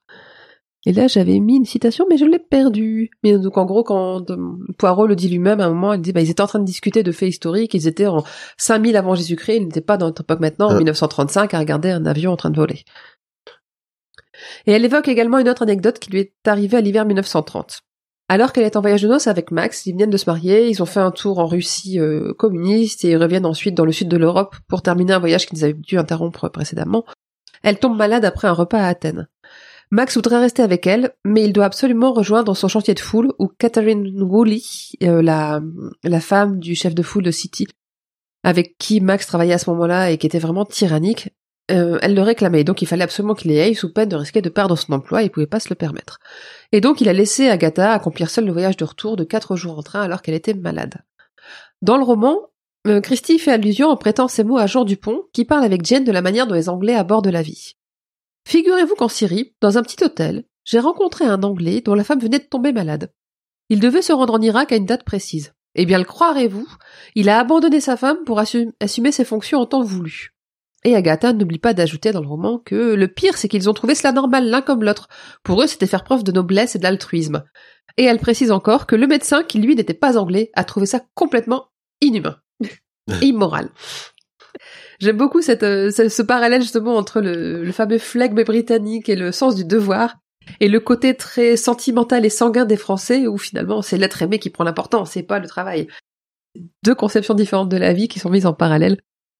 On, on parle beaucoup aussi des Français et des Anglais dans, dans le roman. Enfin, Juliette en avait un petit peu parlé aussi. Ouais. Moi, j'ai bien aimé euh, quand quand il parle euh, souvent des, des références au repas Oui. et quand euh, à un moment euh, il y a y a y a un France il y a un Français qui qui mange euh, bah, je crois que c'est Fournier qui est invité euh, chez Poirot et euh, qui Poirot qui donc fait un dîner euh, à l'européenne on va dire et puis que Fournier finit par dire ah bah finalement on peut manger quand même pas trop mal en Angleterre oui. donc là aussi déjà les clichés sur la nourriture anglaise en tout cas versus la gastronomie française ça. ça existait déjà manifestement et puis Jap euh, qui lui Ouais, toujours ça existait déjà à l'époque d'Astérix, hein. euh, ouais Le rieur sanglier, je te rappelle. exactement c'est vrai ah bah.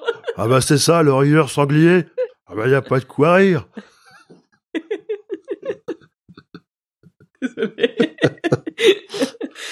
J'adore cette imitation, désolée. bref, ouais, il y a aussi appel. c'est- Elle, ce parallèle France-anglais, elle le fait quand même tout du long. oui Aussi bien dans l'alimentation que dans la façon d'aborder les relations, amoureuses notamment. Mm, mm.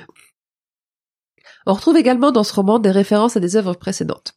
Au chapitre 6, Monsieur Fournier parle de Monsieur Giraud, le détective français en charge de l'enquête dans le crime du Golfe, et que Poirot avait euh, royalement détesté. Et que, à qui euh, Giraud en est l'appareil également. Ça s'était amélioré vers la fin. Ouais, Giraud avait reconnu que Poirot avait euh, avait résolu l'affaire, donc Ouais. il avait quand même gagné son respect. Mais euh, ça avait mis un certain temps quand même. Oui, tout à fait. Chapitre 7, Poirot évoque un cas d'empoisonnement dans lequel le tueur utilise un moment psychologique à son avantage, ce qui est bien entendu une allusion au drame en trois actes dont nous avons parlé à l'épisode précédent. Où, euh, même chose, euh, Sir Charles va profiter d'un moment où tout le monde est en train de discuter pour euh, pour glisser du poison dans un verre et tuer quelqu'un au hasard, notamment dans un premier temps, et la deuxième fois en se faisant passer pour un majordome auquel personne ne fait attention. Alors là, ce que tu viens de dire, ça m'embête beaucoup. Pourquoi j'ai mélangé des choses? Non, c'est tout à fait exact, mais là tu tu fais un spoiler à l'envers. Parce que si mais, on mais non, mais on a dit qu'on avait le droit de spoiler les romans qu'on avait déjà étudiés. t'es sûr? Ah si, on l'a redit à l'épisode, on l'a redit. Euh, D'accord, d'accord.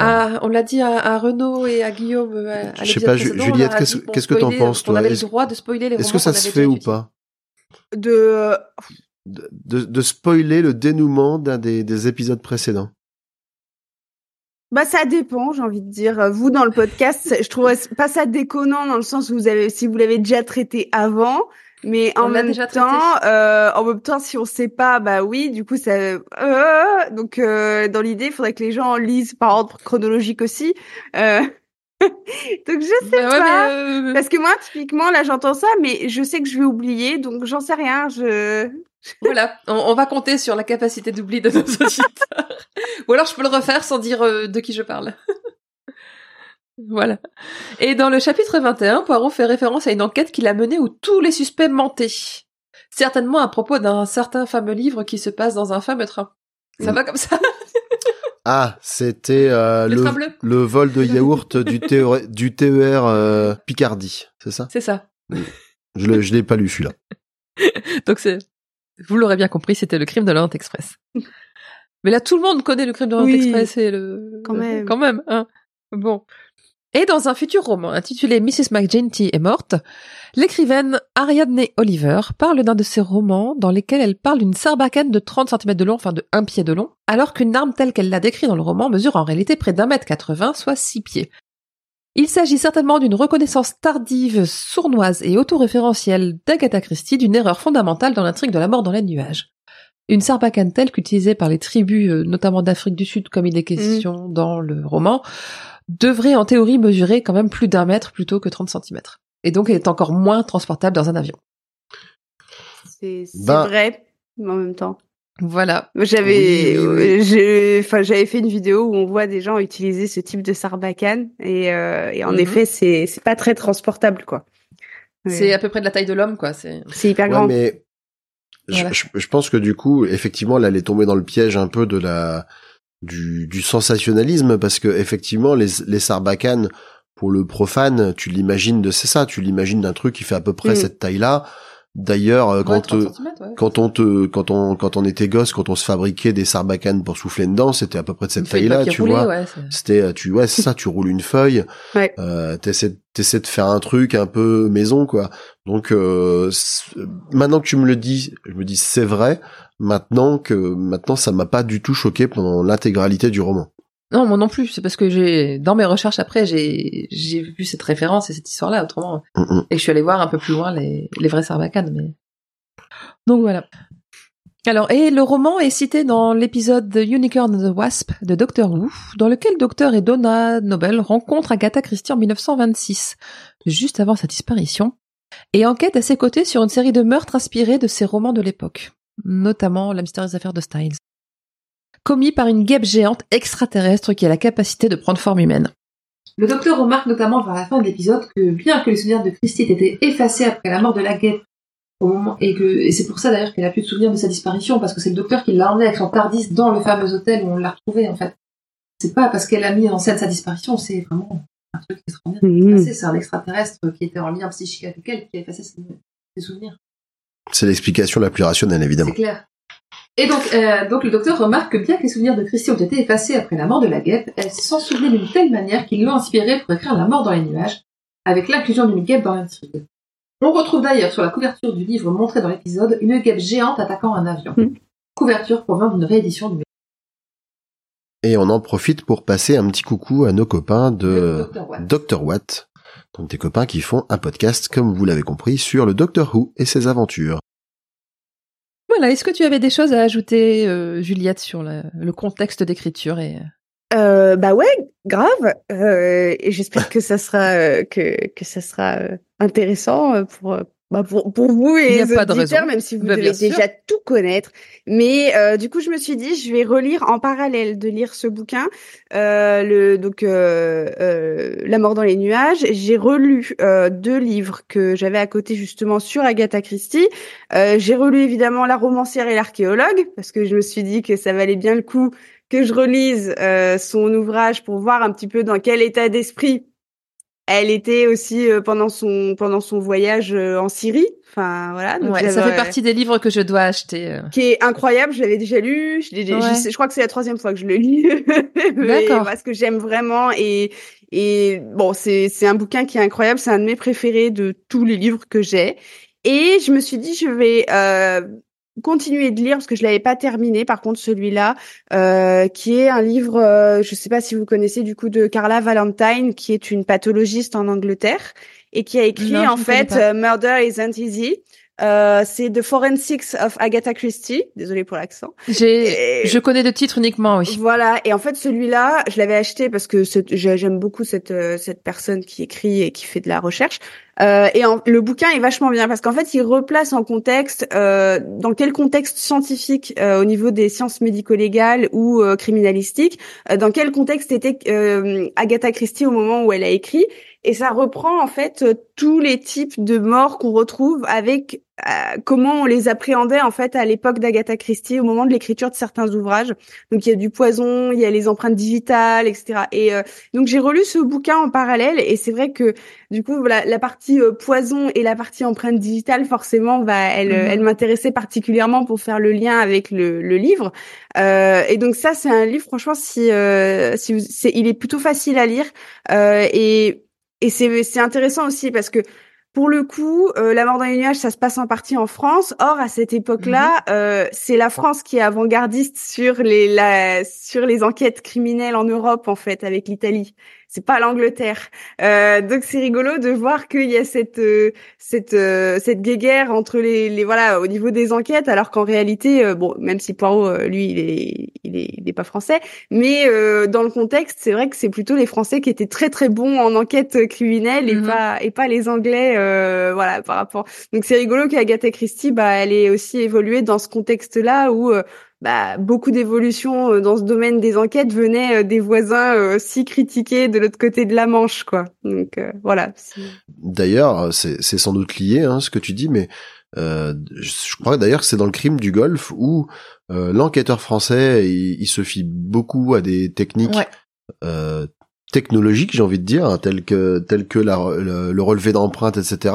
Alors que Poirot, il prend tout ça un petit peu de haut parce qu'il dit voilà, c'est c'est bien, mais ça ne fait pas tout. Mm. Euh, si vous vous basez uniquement sur ça, vous allez pas avancer, quoi. C'est ça, ouais. Du coup, euh, Hercule Poirot est pas très interdisciplinaire, quoi. non mais Les petites cellules grises. Voilà, lui, Ouais, il voilà. a tout dans son Il est cerveau. monomaniaque. Il est, il est très fort, mais c'est vrai que euh, je pense qu'Agatha Christie, elle, elle prenait. Là aussi, on, on en revient au fait de, de, de prendre aussi de l'avance sur certaines choses. C'est que, euh, alors qu'il y avait des évolutions scientifiques et techniques euh, à son époque, elle a, su quand même aller plus loin sur certains cas qu'elle présente. Et donc c'est assez intéressant de voir qu'elle s'est projetée en fait vers quelque chose euh, qui finalement est pas enfin est pas si déconnant par rapport à son à contexte. Alors que clairement dans les années 30 euh, on, on a plein d'éléments scientifiques qui, qui qui manquent pour euh, résoudre des affaires quoi. Donc euh, c'est pour le coup je trouvais que c'était par exemple ce livre là il est intéressant à lire en parallèle des œuvres d'Agatha Christie parce que l'autrice elle a vraiment bien bossé son sujet. Elle est fan elle aussi et c'est une anglaise qui travaille à Londres. Donc forcément ben voilà on est on est vraiment dans le le, le 100% Agatha Christie et euh, donc j'ai lu ces deux bouquins en même temps et, euh, et j'ai bien fait de les lire parce que finalement j'étais complètement plongée dans le, dans le le Agatha Christie euh, 100% quoi Dans le Christiverse. voilà Ouais. Mais il y a un autre, il y a un autre bouquin aussi que j'aimerais bien lire qui c'est, euh, qu'on trouve, un- qu'on a un peu du mal à trouver, qui s'appelle Les carnets secrets d'Agatha Christie. Où ils ont retrouvé à la mort de sa fille Rosalind plus de 70 carnets qui ont appartenu à Agatha Christie, donc euh, tout- quasiment toute sa carrière d'écrivaine, où elle, euh, elle notait toutes ses idées. Bon, il y avait, il y avait des listes de courses, des considérations quotidiennes, etc., mais également toutes ses idées qui étaient jetées comme elles lui venaient en fait. Et c'est comme ça qu'on a retrouvé plein de pistes de, de réflexion qu'elle a pu avoir euh, sur euh, oui ça je peux faire, non mais ça ça a pas de sens, ah bah si je vais partir comme ça et ainsi de suite. Et on voit vraiment son, elle a pas de méthode pour écrire, mais elle a malgré tout ce, ces carnets qui sont euh, plus ou moins organisés pour lui permettre de retrouver sa Mmh. son fil conducteur et de, de suivre ses le déroulé de la de l'intrigue à chaque fois. ah bah ça ouais Elle fait comme Orelsan. C'est Orelsan qui fait comme elle alors. je sais. C'est vrai qu'on avait vu, on avait regardé le, le fameux documentaire euh, sur Prime, je crois, et euh, où effectivement il expliquait que des fois il avait juste une idée de de, de paroles euh, ou juste des rimes qui allaient bien, et puis il, il jetait ça, puis un jour il relisait, puis il piochait dans un truc, il disait ah bah ouais ça c'est pas mal, je vais l'utiliser là. Donc, je pense Hmm. qu'effectivement c'est c'est des gens qui sont capables de alors dans des domaines très différents, mais effectivement moi déjà je note jamais rien dans un carnet, même ce que je devrais noter je le note pas. Et euh, tu vois c'est une organisation et une manière de de procéder et de et, de réfléchir très différentes.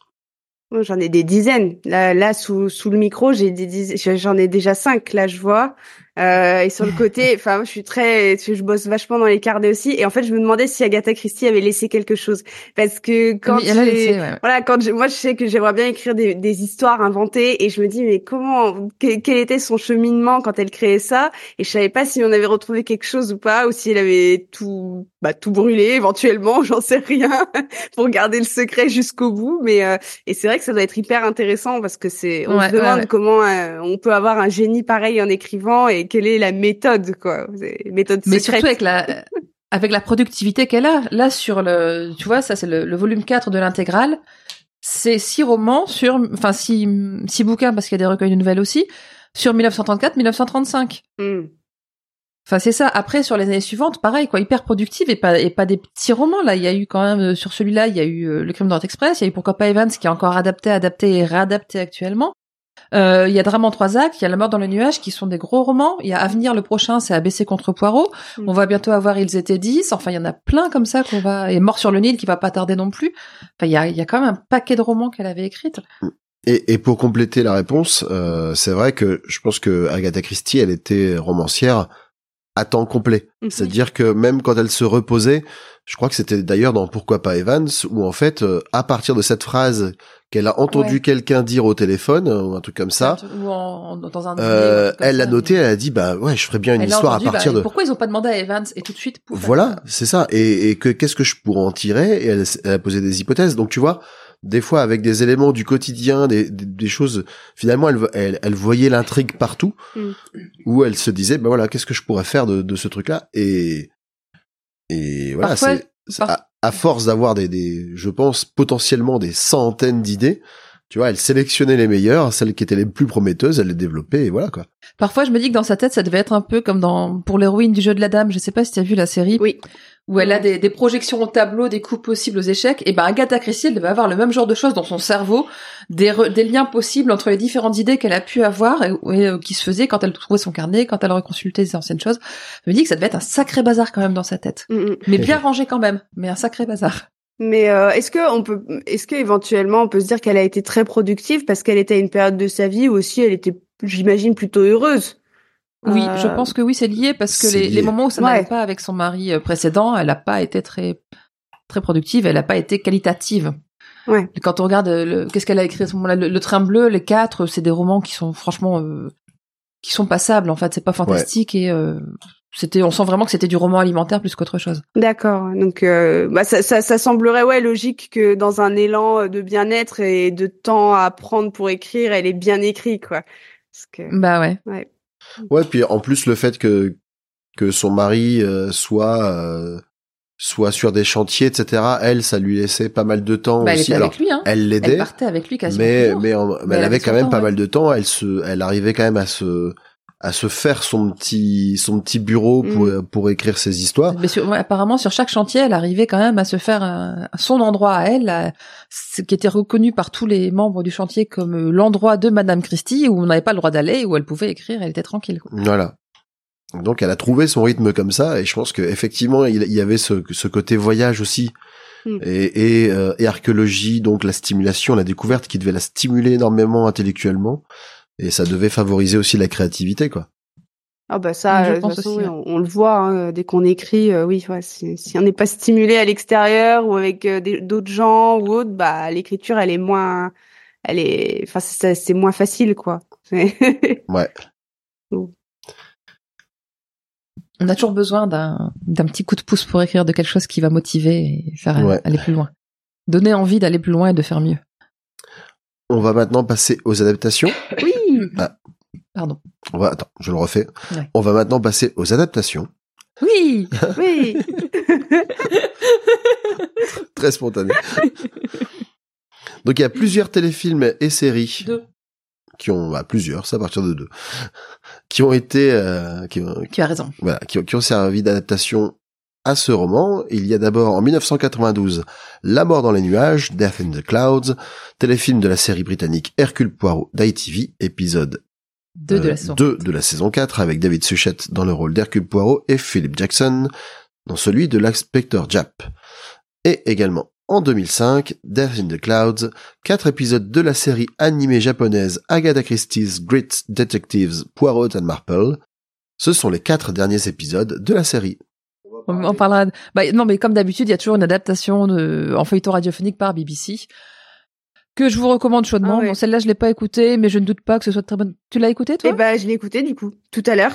Euh, parce que comme j'avais pas accès à mon ordinateur, j'avais pas vu le lien euh, pour euh, le, enfin, je pour le, le, le message concernant le le l'épisode radiophonique. Du coup, je l'ai je l'ai écouté en rentrant Ouais. du boulot. Alors j'ai pas terminé, mais euh, oui, ça Oui. valait le coup. Mais du coup, j'ai envie d'en d'en écouter d'autres. Ah, ben oui, exactement, parce que c'est très bien fait. C'est, comme je dis, c'est du, de la mise en scène théâtralisée, mais à écouter, quoi. C'est incroyable. Franchement, c'est un, un extraordinaire boulot qu'ils font, avec une mise en son en plus derrière, d'ambiance Mm. qui est le son en fait. Enfin, franchement, c'est un... je, les, je les cite systématiquement parce qu'ils font un, un boulot euh, qui vaut le coup pour quelqu'un qui a envie de découvrir les histoires sans forcément lire. Voilà. Et donc, euh, bah, je crois qu'on a, alors, on a tous regardé, me semble-t-il, euh, La mort dans les nuages, enfin l'épisode avec David Suchette. Ouais. Mm. Oui. Donc, euh, que peut-on en dire? Euh, Moi, la première chose qui m'a qui m'a sauté aux yeux, c'est que par rapport à d'autres, c'est, je vais pas dire que c'est pas fidèle, c'est pas vrai, Mais c'est le Mais moins fidèle. ils prennent un peu plus de liberté. Ouais. Ouais, complètement. Euh, alors que d'habitude c'est presque du copier-coller. Mm. Euh, là, là effectivement, bah déjà ils rajoutent des des, des éléments de, de décorum. Euh, Par exemple, là, ça l'histoire commence. euh, ils sont à Roland Garros en train de regarder, euh, en train de regarder des, des tennisman euh, évoluer. Après, je sais plus, il y avait d'autres choses qui m'avaient euh, qui m'avaient un peu surpris dans les dans les manières de faire ou autres. Euh, un, un autre élément, moi, qui m'a un peu aussi euh, choqué. Alors là, par contre, euh, désolé, un jugement de valeur. Qu'on soit bien d'accord, euh, mes avis sur les femmes ne regardent que moi. Et... Mais alors, on, précise souvent dans les épisodes, enfin dans les dans les dans, dans les intrigues, telle femme est très belle, telle femme est moyennement belle. Et très souvent dans les dans les histoires où on parle de femmes moyennement belles, ils choisissent des femmes absolument magnifiques pour les interpréter, surtout surtout dans les épisodes de la série. Et là où on dit Jane Grey, vraiment là c'était euh, le canon, tout le monde se sent obligé de dire qu'elle est euh, magnifique. Euh, Je suis désolé, moi je la trouve déjà je la trouve pas spécialement jolie, en tout cas pas de manière à, à, à s'esclaffer quoi. Et en plus, euh, je trouve qu'elle a l'air très niaise. Oui. Euh, Ah, complètement. Ah oui, oui, Et- elle est et- insupportable. voilà, Ah, et, ça, et ça me ouais. gênait beaucoup là où c'était censé être la, la fille à la fois belle et à la fois euh, euh, futée Ouais. et qui comprenait les choses, etc. Et là, elle est toujours un peu en mode ah bon, Ah bon Avec son sourire. euh, Ils ont pas trouvé la bonne personne pour incarner Jane. Ouais. Ils ne lui rendent pas justice. Ah, pas du tout. Et puis, euh, en plus, elle- elle- ils disent qu'elle est hôtesse de l'air. Au début. Oui, elle est hôtesse de l'air. Elle Ouais. est, enfin, enfin, en fait, non, elle est hôtesse de l'air tout le long. Euh, oui. Ouais. ouais, ouais. Ouais, donc en fait, ils ont changé sa condition sociale, ils ont changé son job, ils ont, enfin, ça a plus de sens en fait dans l'histoire qu'elle Et- soit hôtesse de l'air alors qu'il y a une histoire avec un faux steward. Enfin, je sais pas. Ouais. Euh, Puis en plus, elle connaît Poirot elle avant, connaît Poirot elle l'invite à. Roland Garros. Enfin, c'est. Ouais. euh, c'est. Ouais, non, c'est. euh, Mais j'ai vu des critiques justement qui parlaient de ça en disant euh, pourquoi est-ce qu'ils l'ont. euh, Ils l'ont, euh, ils ont transformé, ils ont besoin de transformer à ce point-là Jane. Il n'y a pas de raison particulière. Et le reproche qui est fait aussi, j'ai trouvé ça très euh, pointilleux, c'est qu'ils n'ont pas utilisé le bon modèle d'avion. Oh. Ah, Ils ont utilisé un modèle d'avion qui a effectivement commencé un vol en 1935, mais après le match de Roland Garros auquel Poirot assiste. Ah ouais. D'accord. quelques mois après. Et ça, je, je trouvais ça quand même euh, aller chercher très très loin le détail euh, et la crédibilité d'un. en même temps, en même temps, ils ont donné de bâton pour se faire battre parce que s'ils avaient pas parlé du match de tennis, les gens seraient pas Ouais. allés se référer à ce truc-là. Alors quoi. j'y j'y suis sur les anecdotes, je ne trouvais plus. Alors cet épisode peut être euh, placé en 1935 quand Fred Perry, euh, Mm. le britannique, a battu Gottfried von Kram de, de Germanie, d'Allemagne, dans le dans le championnat masculin. Ah. Et, le, et Von Kram a de nouveau, a, a, lui à son tour battu Perry en 1936. Donc, et, autre fait dedans qui, c'est pas mal, c'est sur IMDB, ils ont, il y a des commentaires intéressants à chaque fois.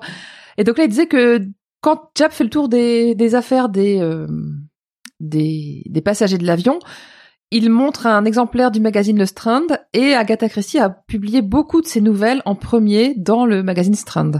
Ouais. C'était une petite référence.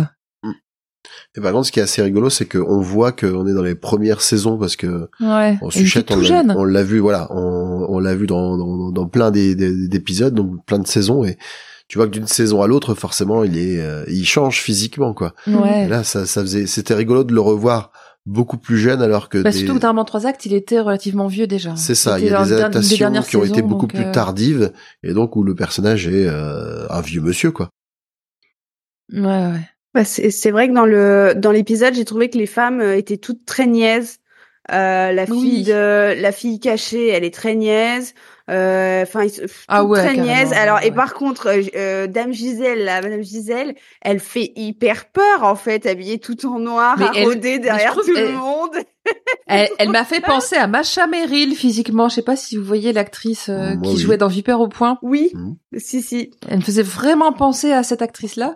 Et puis elle parle pas. Elle Alors, parle pas et elle, alors- elle poursuit tout Alors, le par monde. contre, Mais ouais. alors, alors, par contre, Et principalement euh, Lady Horbury Oui. d'ailleurs. Masha Merrill, je pense que tu confonds parce que Masha Non. Merrill, c'est pas celle qui a joué Je dans confonds. Vipère. Ah au Point. non, c'est pas Macha. Merrill. Oh merde. C'est euh, Non. C'est- comment elle s'appelle? Je vois sa tête. Hein. Je vais, je vais te le retrouver, mais Merrill, déjà, elle a pas, elle a pas un visage qui fait peur du tout. Non, non, non. Comment elle s'appelle? Du coup, c'est pas dans Vipère au point, la dame? Allez, allez, Alice c'est Sapritch. Alice Sapritch. Voilà. Donc ça a Ah. juste rien à voir. Non, ça n'a rien à C'est voir. juste de- Mais de- bref, deux dames qui, qui, qu'on connaît depuis un certain temps. Alice Sapritch, ouais, ouais. Non, voir. Macha Merrill, c'est pas effectivement pas elle. Je voulais J'avais regarder. mais- Alice Sap- Mais si, mais dans le dans le dans le film euh, habillé tout en noir là, euh, mais non ah non là Mhm. c'est Cat- Catherine Fro, mais euh... en plus il y a plusieurs il y a plusieurs versions.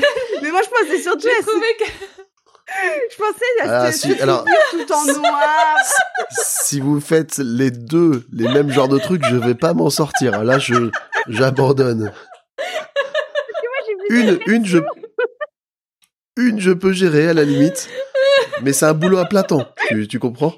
Et là, si après, je dois gérer une deuxième personne, qui fait de l'apoprisme. voilà, qui, qui, voilà, qui, qui, non, Mais c'est bien une version avec Catherine Fro, Oui, oui. Je Oui, n'en oui, il y a doute une pas, version mais de Catherine Fro, je n'en doute pas. tout en noir comme refait. ça là. Ouais, ouais, ouais. Bah, le coche, quoi. Voilà, mais Madame, Ouais. Madame Gisèle, et moi je la trouve flippante. Et puis moi j'adore parce que Lady Horbury, elle est complètement parano, elle est complètement suivie. C'est limite jouissif de la voir comme ça parce que finalement, elle est- en plus elle est insupportable elle aussi. Donc euh, Alors, oui, pour le c'est- coup, c'est- ouais. ça m'a fait marrer Mais- moi ce côté euh, Gisèle euh, qui est qui a l'air à moitié à l'ouest en plus dans le dans le dans le téléfilm. Mais Bref, ouais, complètement, ouais. Et même au casino, t'as l'impression que c'est Oui. la propriétaire du casino? on comprend pas. Qu'est-ce qu'elle vient faire là? Déjà, pour moi, le casino de Paris, c'était une salle de spectacle et pas un vrai casino. mais- Ouais. Bref, ouais, non, c'est l'adaptation. Bon, c'est, ça reste, l'histoire reste fidèle, mais euh, il manque quand même Fournier à un rôle complètement euh, amoindri. Euh, Jane euh, complètement niaise, Mm. Anne complètement niaise, euh, Lady Horbury détestable, mais encore plus que dans le roman. Mais euh, Oui, parce qu'il n'y a pas l'as- il y a pas l'aspect euh, je suis capable de séduction, il y a juste Ouais, ouais, c'est l'aspect ça. je suis euh, Je suis j'ai un caractère de Chiante. voilà. du, du début à la fin. Le seul moment où elle est à peu près charmeuse, c'est quand elle est avec euh, l'acteur. Euh... euh, c'est pas Malboro son nom, mais Non, ouais, ouais, un truc comme ça. euh, voilà, quand elle est avec le, le jeune acteur avec qui elle trompe son mari, visiblement. Mhm. À ce moment-là, elle est à peu près charmante, sauf quand elle se rend compte que euh, il s'en fout d'elle un peu. Quoi. Et- Voilà, donc c'était. euh, Ouais, bon, c'est pas le meilleur épisode Non. de la série, quoi. C'est pas du tout. Moi, j'ai trouvé ça, j'ai trouvé ça long. Ouais, c'est, pas carrément. toujours le cas pour les épisodes de, de la série. Celui-là, euh, j'ai senti, euh, j'ai senti que qu'il faisait son, je sais plus combien, une heure, une heure et demie, un truc Mm, comme je ça. sais plus.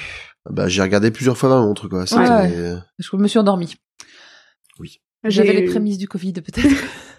J'ai eu du mal aussi. euh, Enfin, Ah, on, ouais. on se serait passé des scènes à Roland Garros au début. euh, Enfin voilà, Ah, et surtout quand on voit que ouais. d'autres adaptations commencent direct dans l'avion. Enfin, je comprends pas pourquoi. Ouais. euh, pourquoi ils ont fait ça euh, c'est c'est- bref. c'est Et au début, je pensais que je regardais le mauvais. Euh, le mauvais épisode en fait parce que je comprenais pas je me disais Oui. mais et Bah, on pareil. parle de Roland Garros quelque part je comprends pas et euh, j'essayais de me dire mais j'ai pas lu j'ai loupé quelque chose dans le livre qu'est-ce qui se passe? Et en fait non non pas du tout c'est juste une liberté euh, totale quoi Ouais. Alors peut-être que la station du Pinet a beaucoup trop changé pour que ce soit utilisable dans un peut-être téléfilm qui se passe en 1930, mais bon. euh, Et puis Ouais. ça parlait avait peut-être pas à besoin personne Vous aussi. avez pas besoin de la montrer de toute façon donc, euh, mm. En tout cas, toi, ta, ta mention des autres, des autres adaptations, euh, Juliette, euh, est une transition toute trouvée pour la- l'adaptation suivante. Donc là, je repars sur l'autre. Donc en 2005, Death in the Clouds, quatre épisodes de la série animée japonaise d'Agatha Christie's Great Detectives Poirot and Marple. C'est le, le titre le plus long du monde. Voilà. Ce sont les quatre derniers épisodes de la série. Et, Et là, bon déjà c'est une découverte pour Ah nous. oui. Ouais, Euh, ça fait un moment, ça fait un moment que j'ai qu'on m'a passé les épisodes qui sont Merci Quentin, qui sont sur mon disque dur. Tout à fait. Mais euh, découverte, on a commencé par la fin en fait. Ouais. Mais c'était bien sympa. Moi j'ai bien aimé.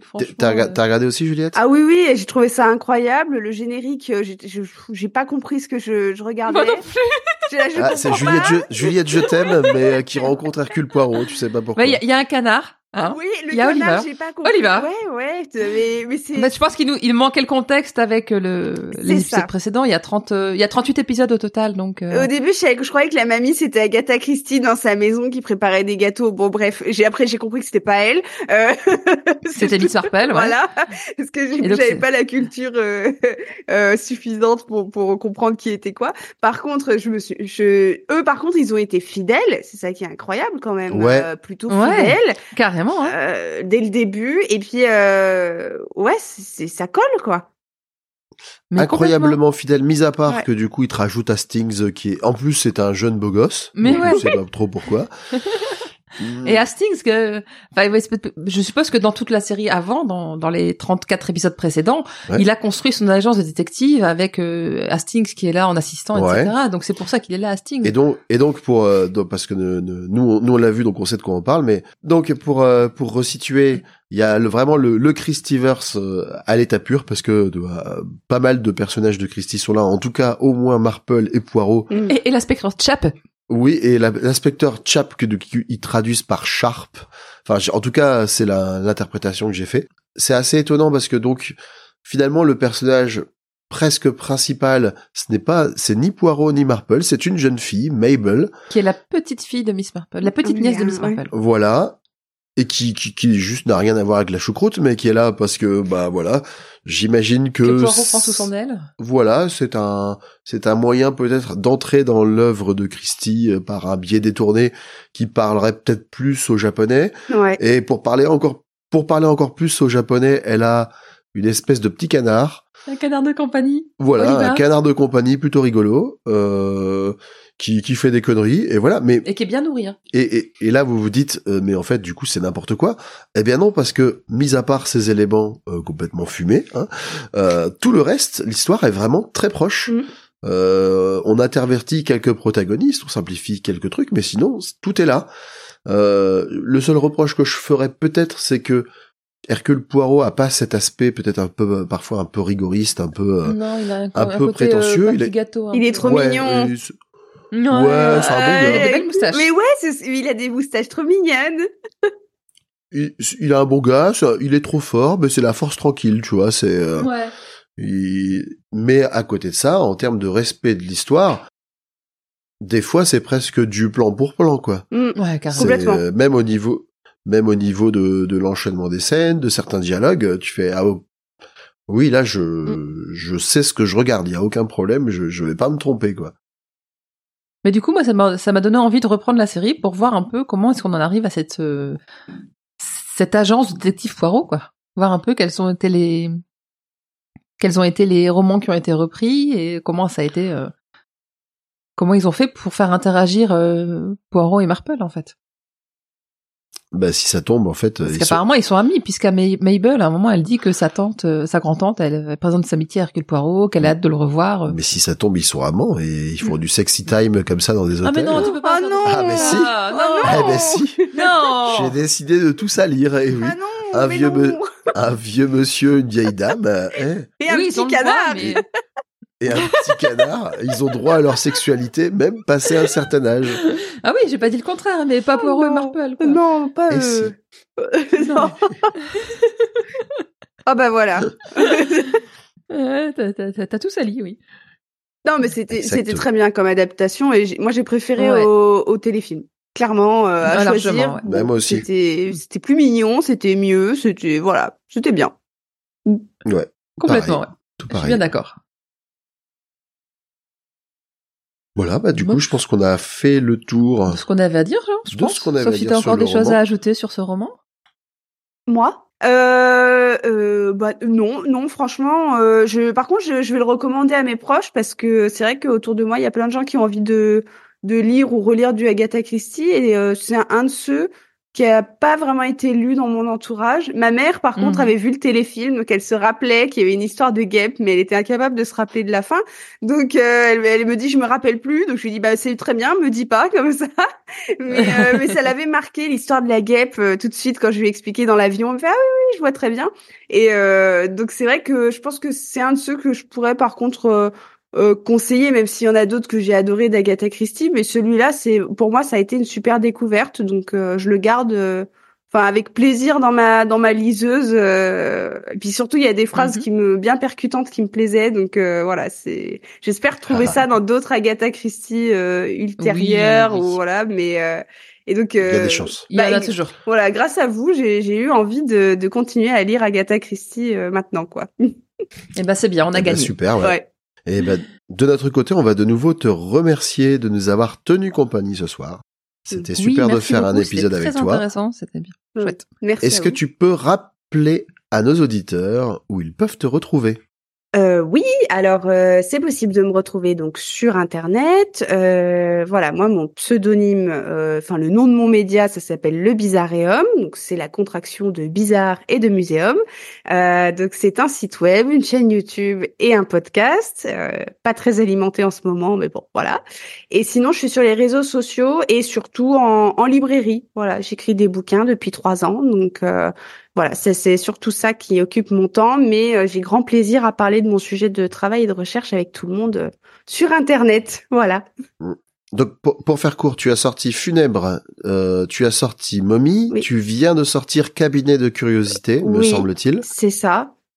Voilà. Et tu as un autre livre en préparation pour euh, 2024 en collaboration avec euh, quelqu'un d'autre, c'est ça? C'est ça. En mars, euh, j'ai un abécédaire euh, funéraire qui sort. euh, euh, écrit avec un collègue docteur en linguistique, Euh, donc voilà, on s'est bien amusé. Et j'en ai un, un autre qui sort en octobre, donc il y aura deux livres en 2024.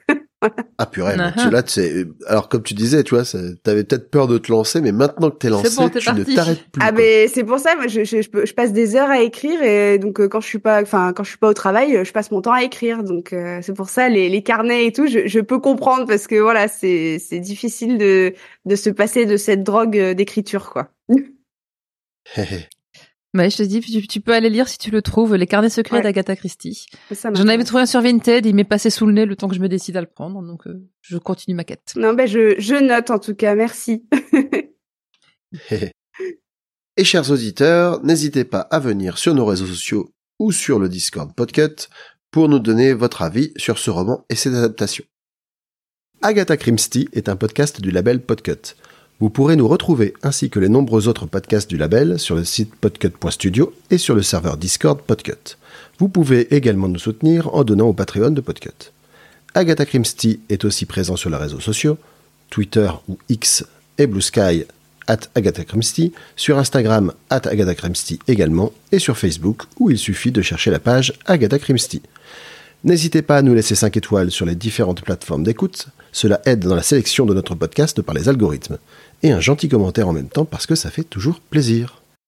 Nous vous remercions de votre attention et nous vous donnons rendez-vous mercredi 31 janvier 2024 pour le prochain épisode qui sera consacré au roman ABC contre Poirot. Et là, moi, je suis toute contente parce que c'est réellement un de mes préférés. Et j'ai très très peur d'être déçue à leur lecture alors que je sais que je ne le serai pas en même temps, mais c'est, euh, j'ai j'ai vraiment hâte. Parfait. À très vite! À très vite. Ah oui, ces petites cellules grises ont fait du bon travail aujourd'hui.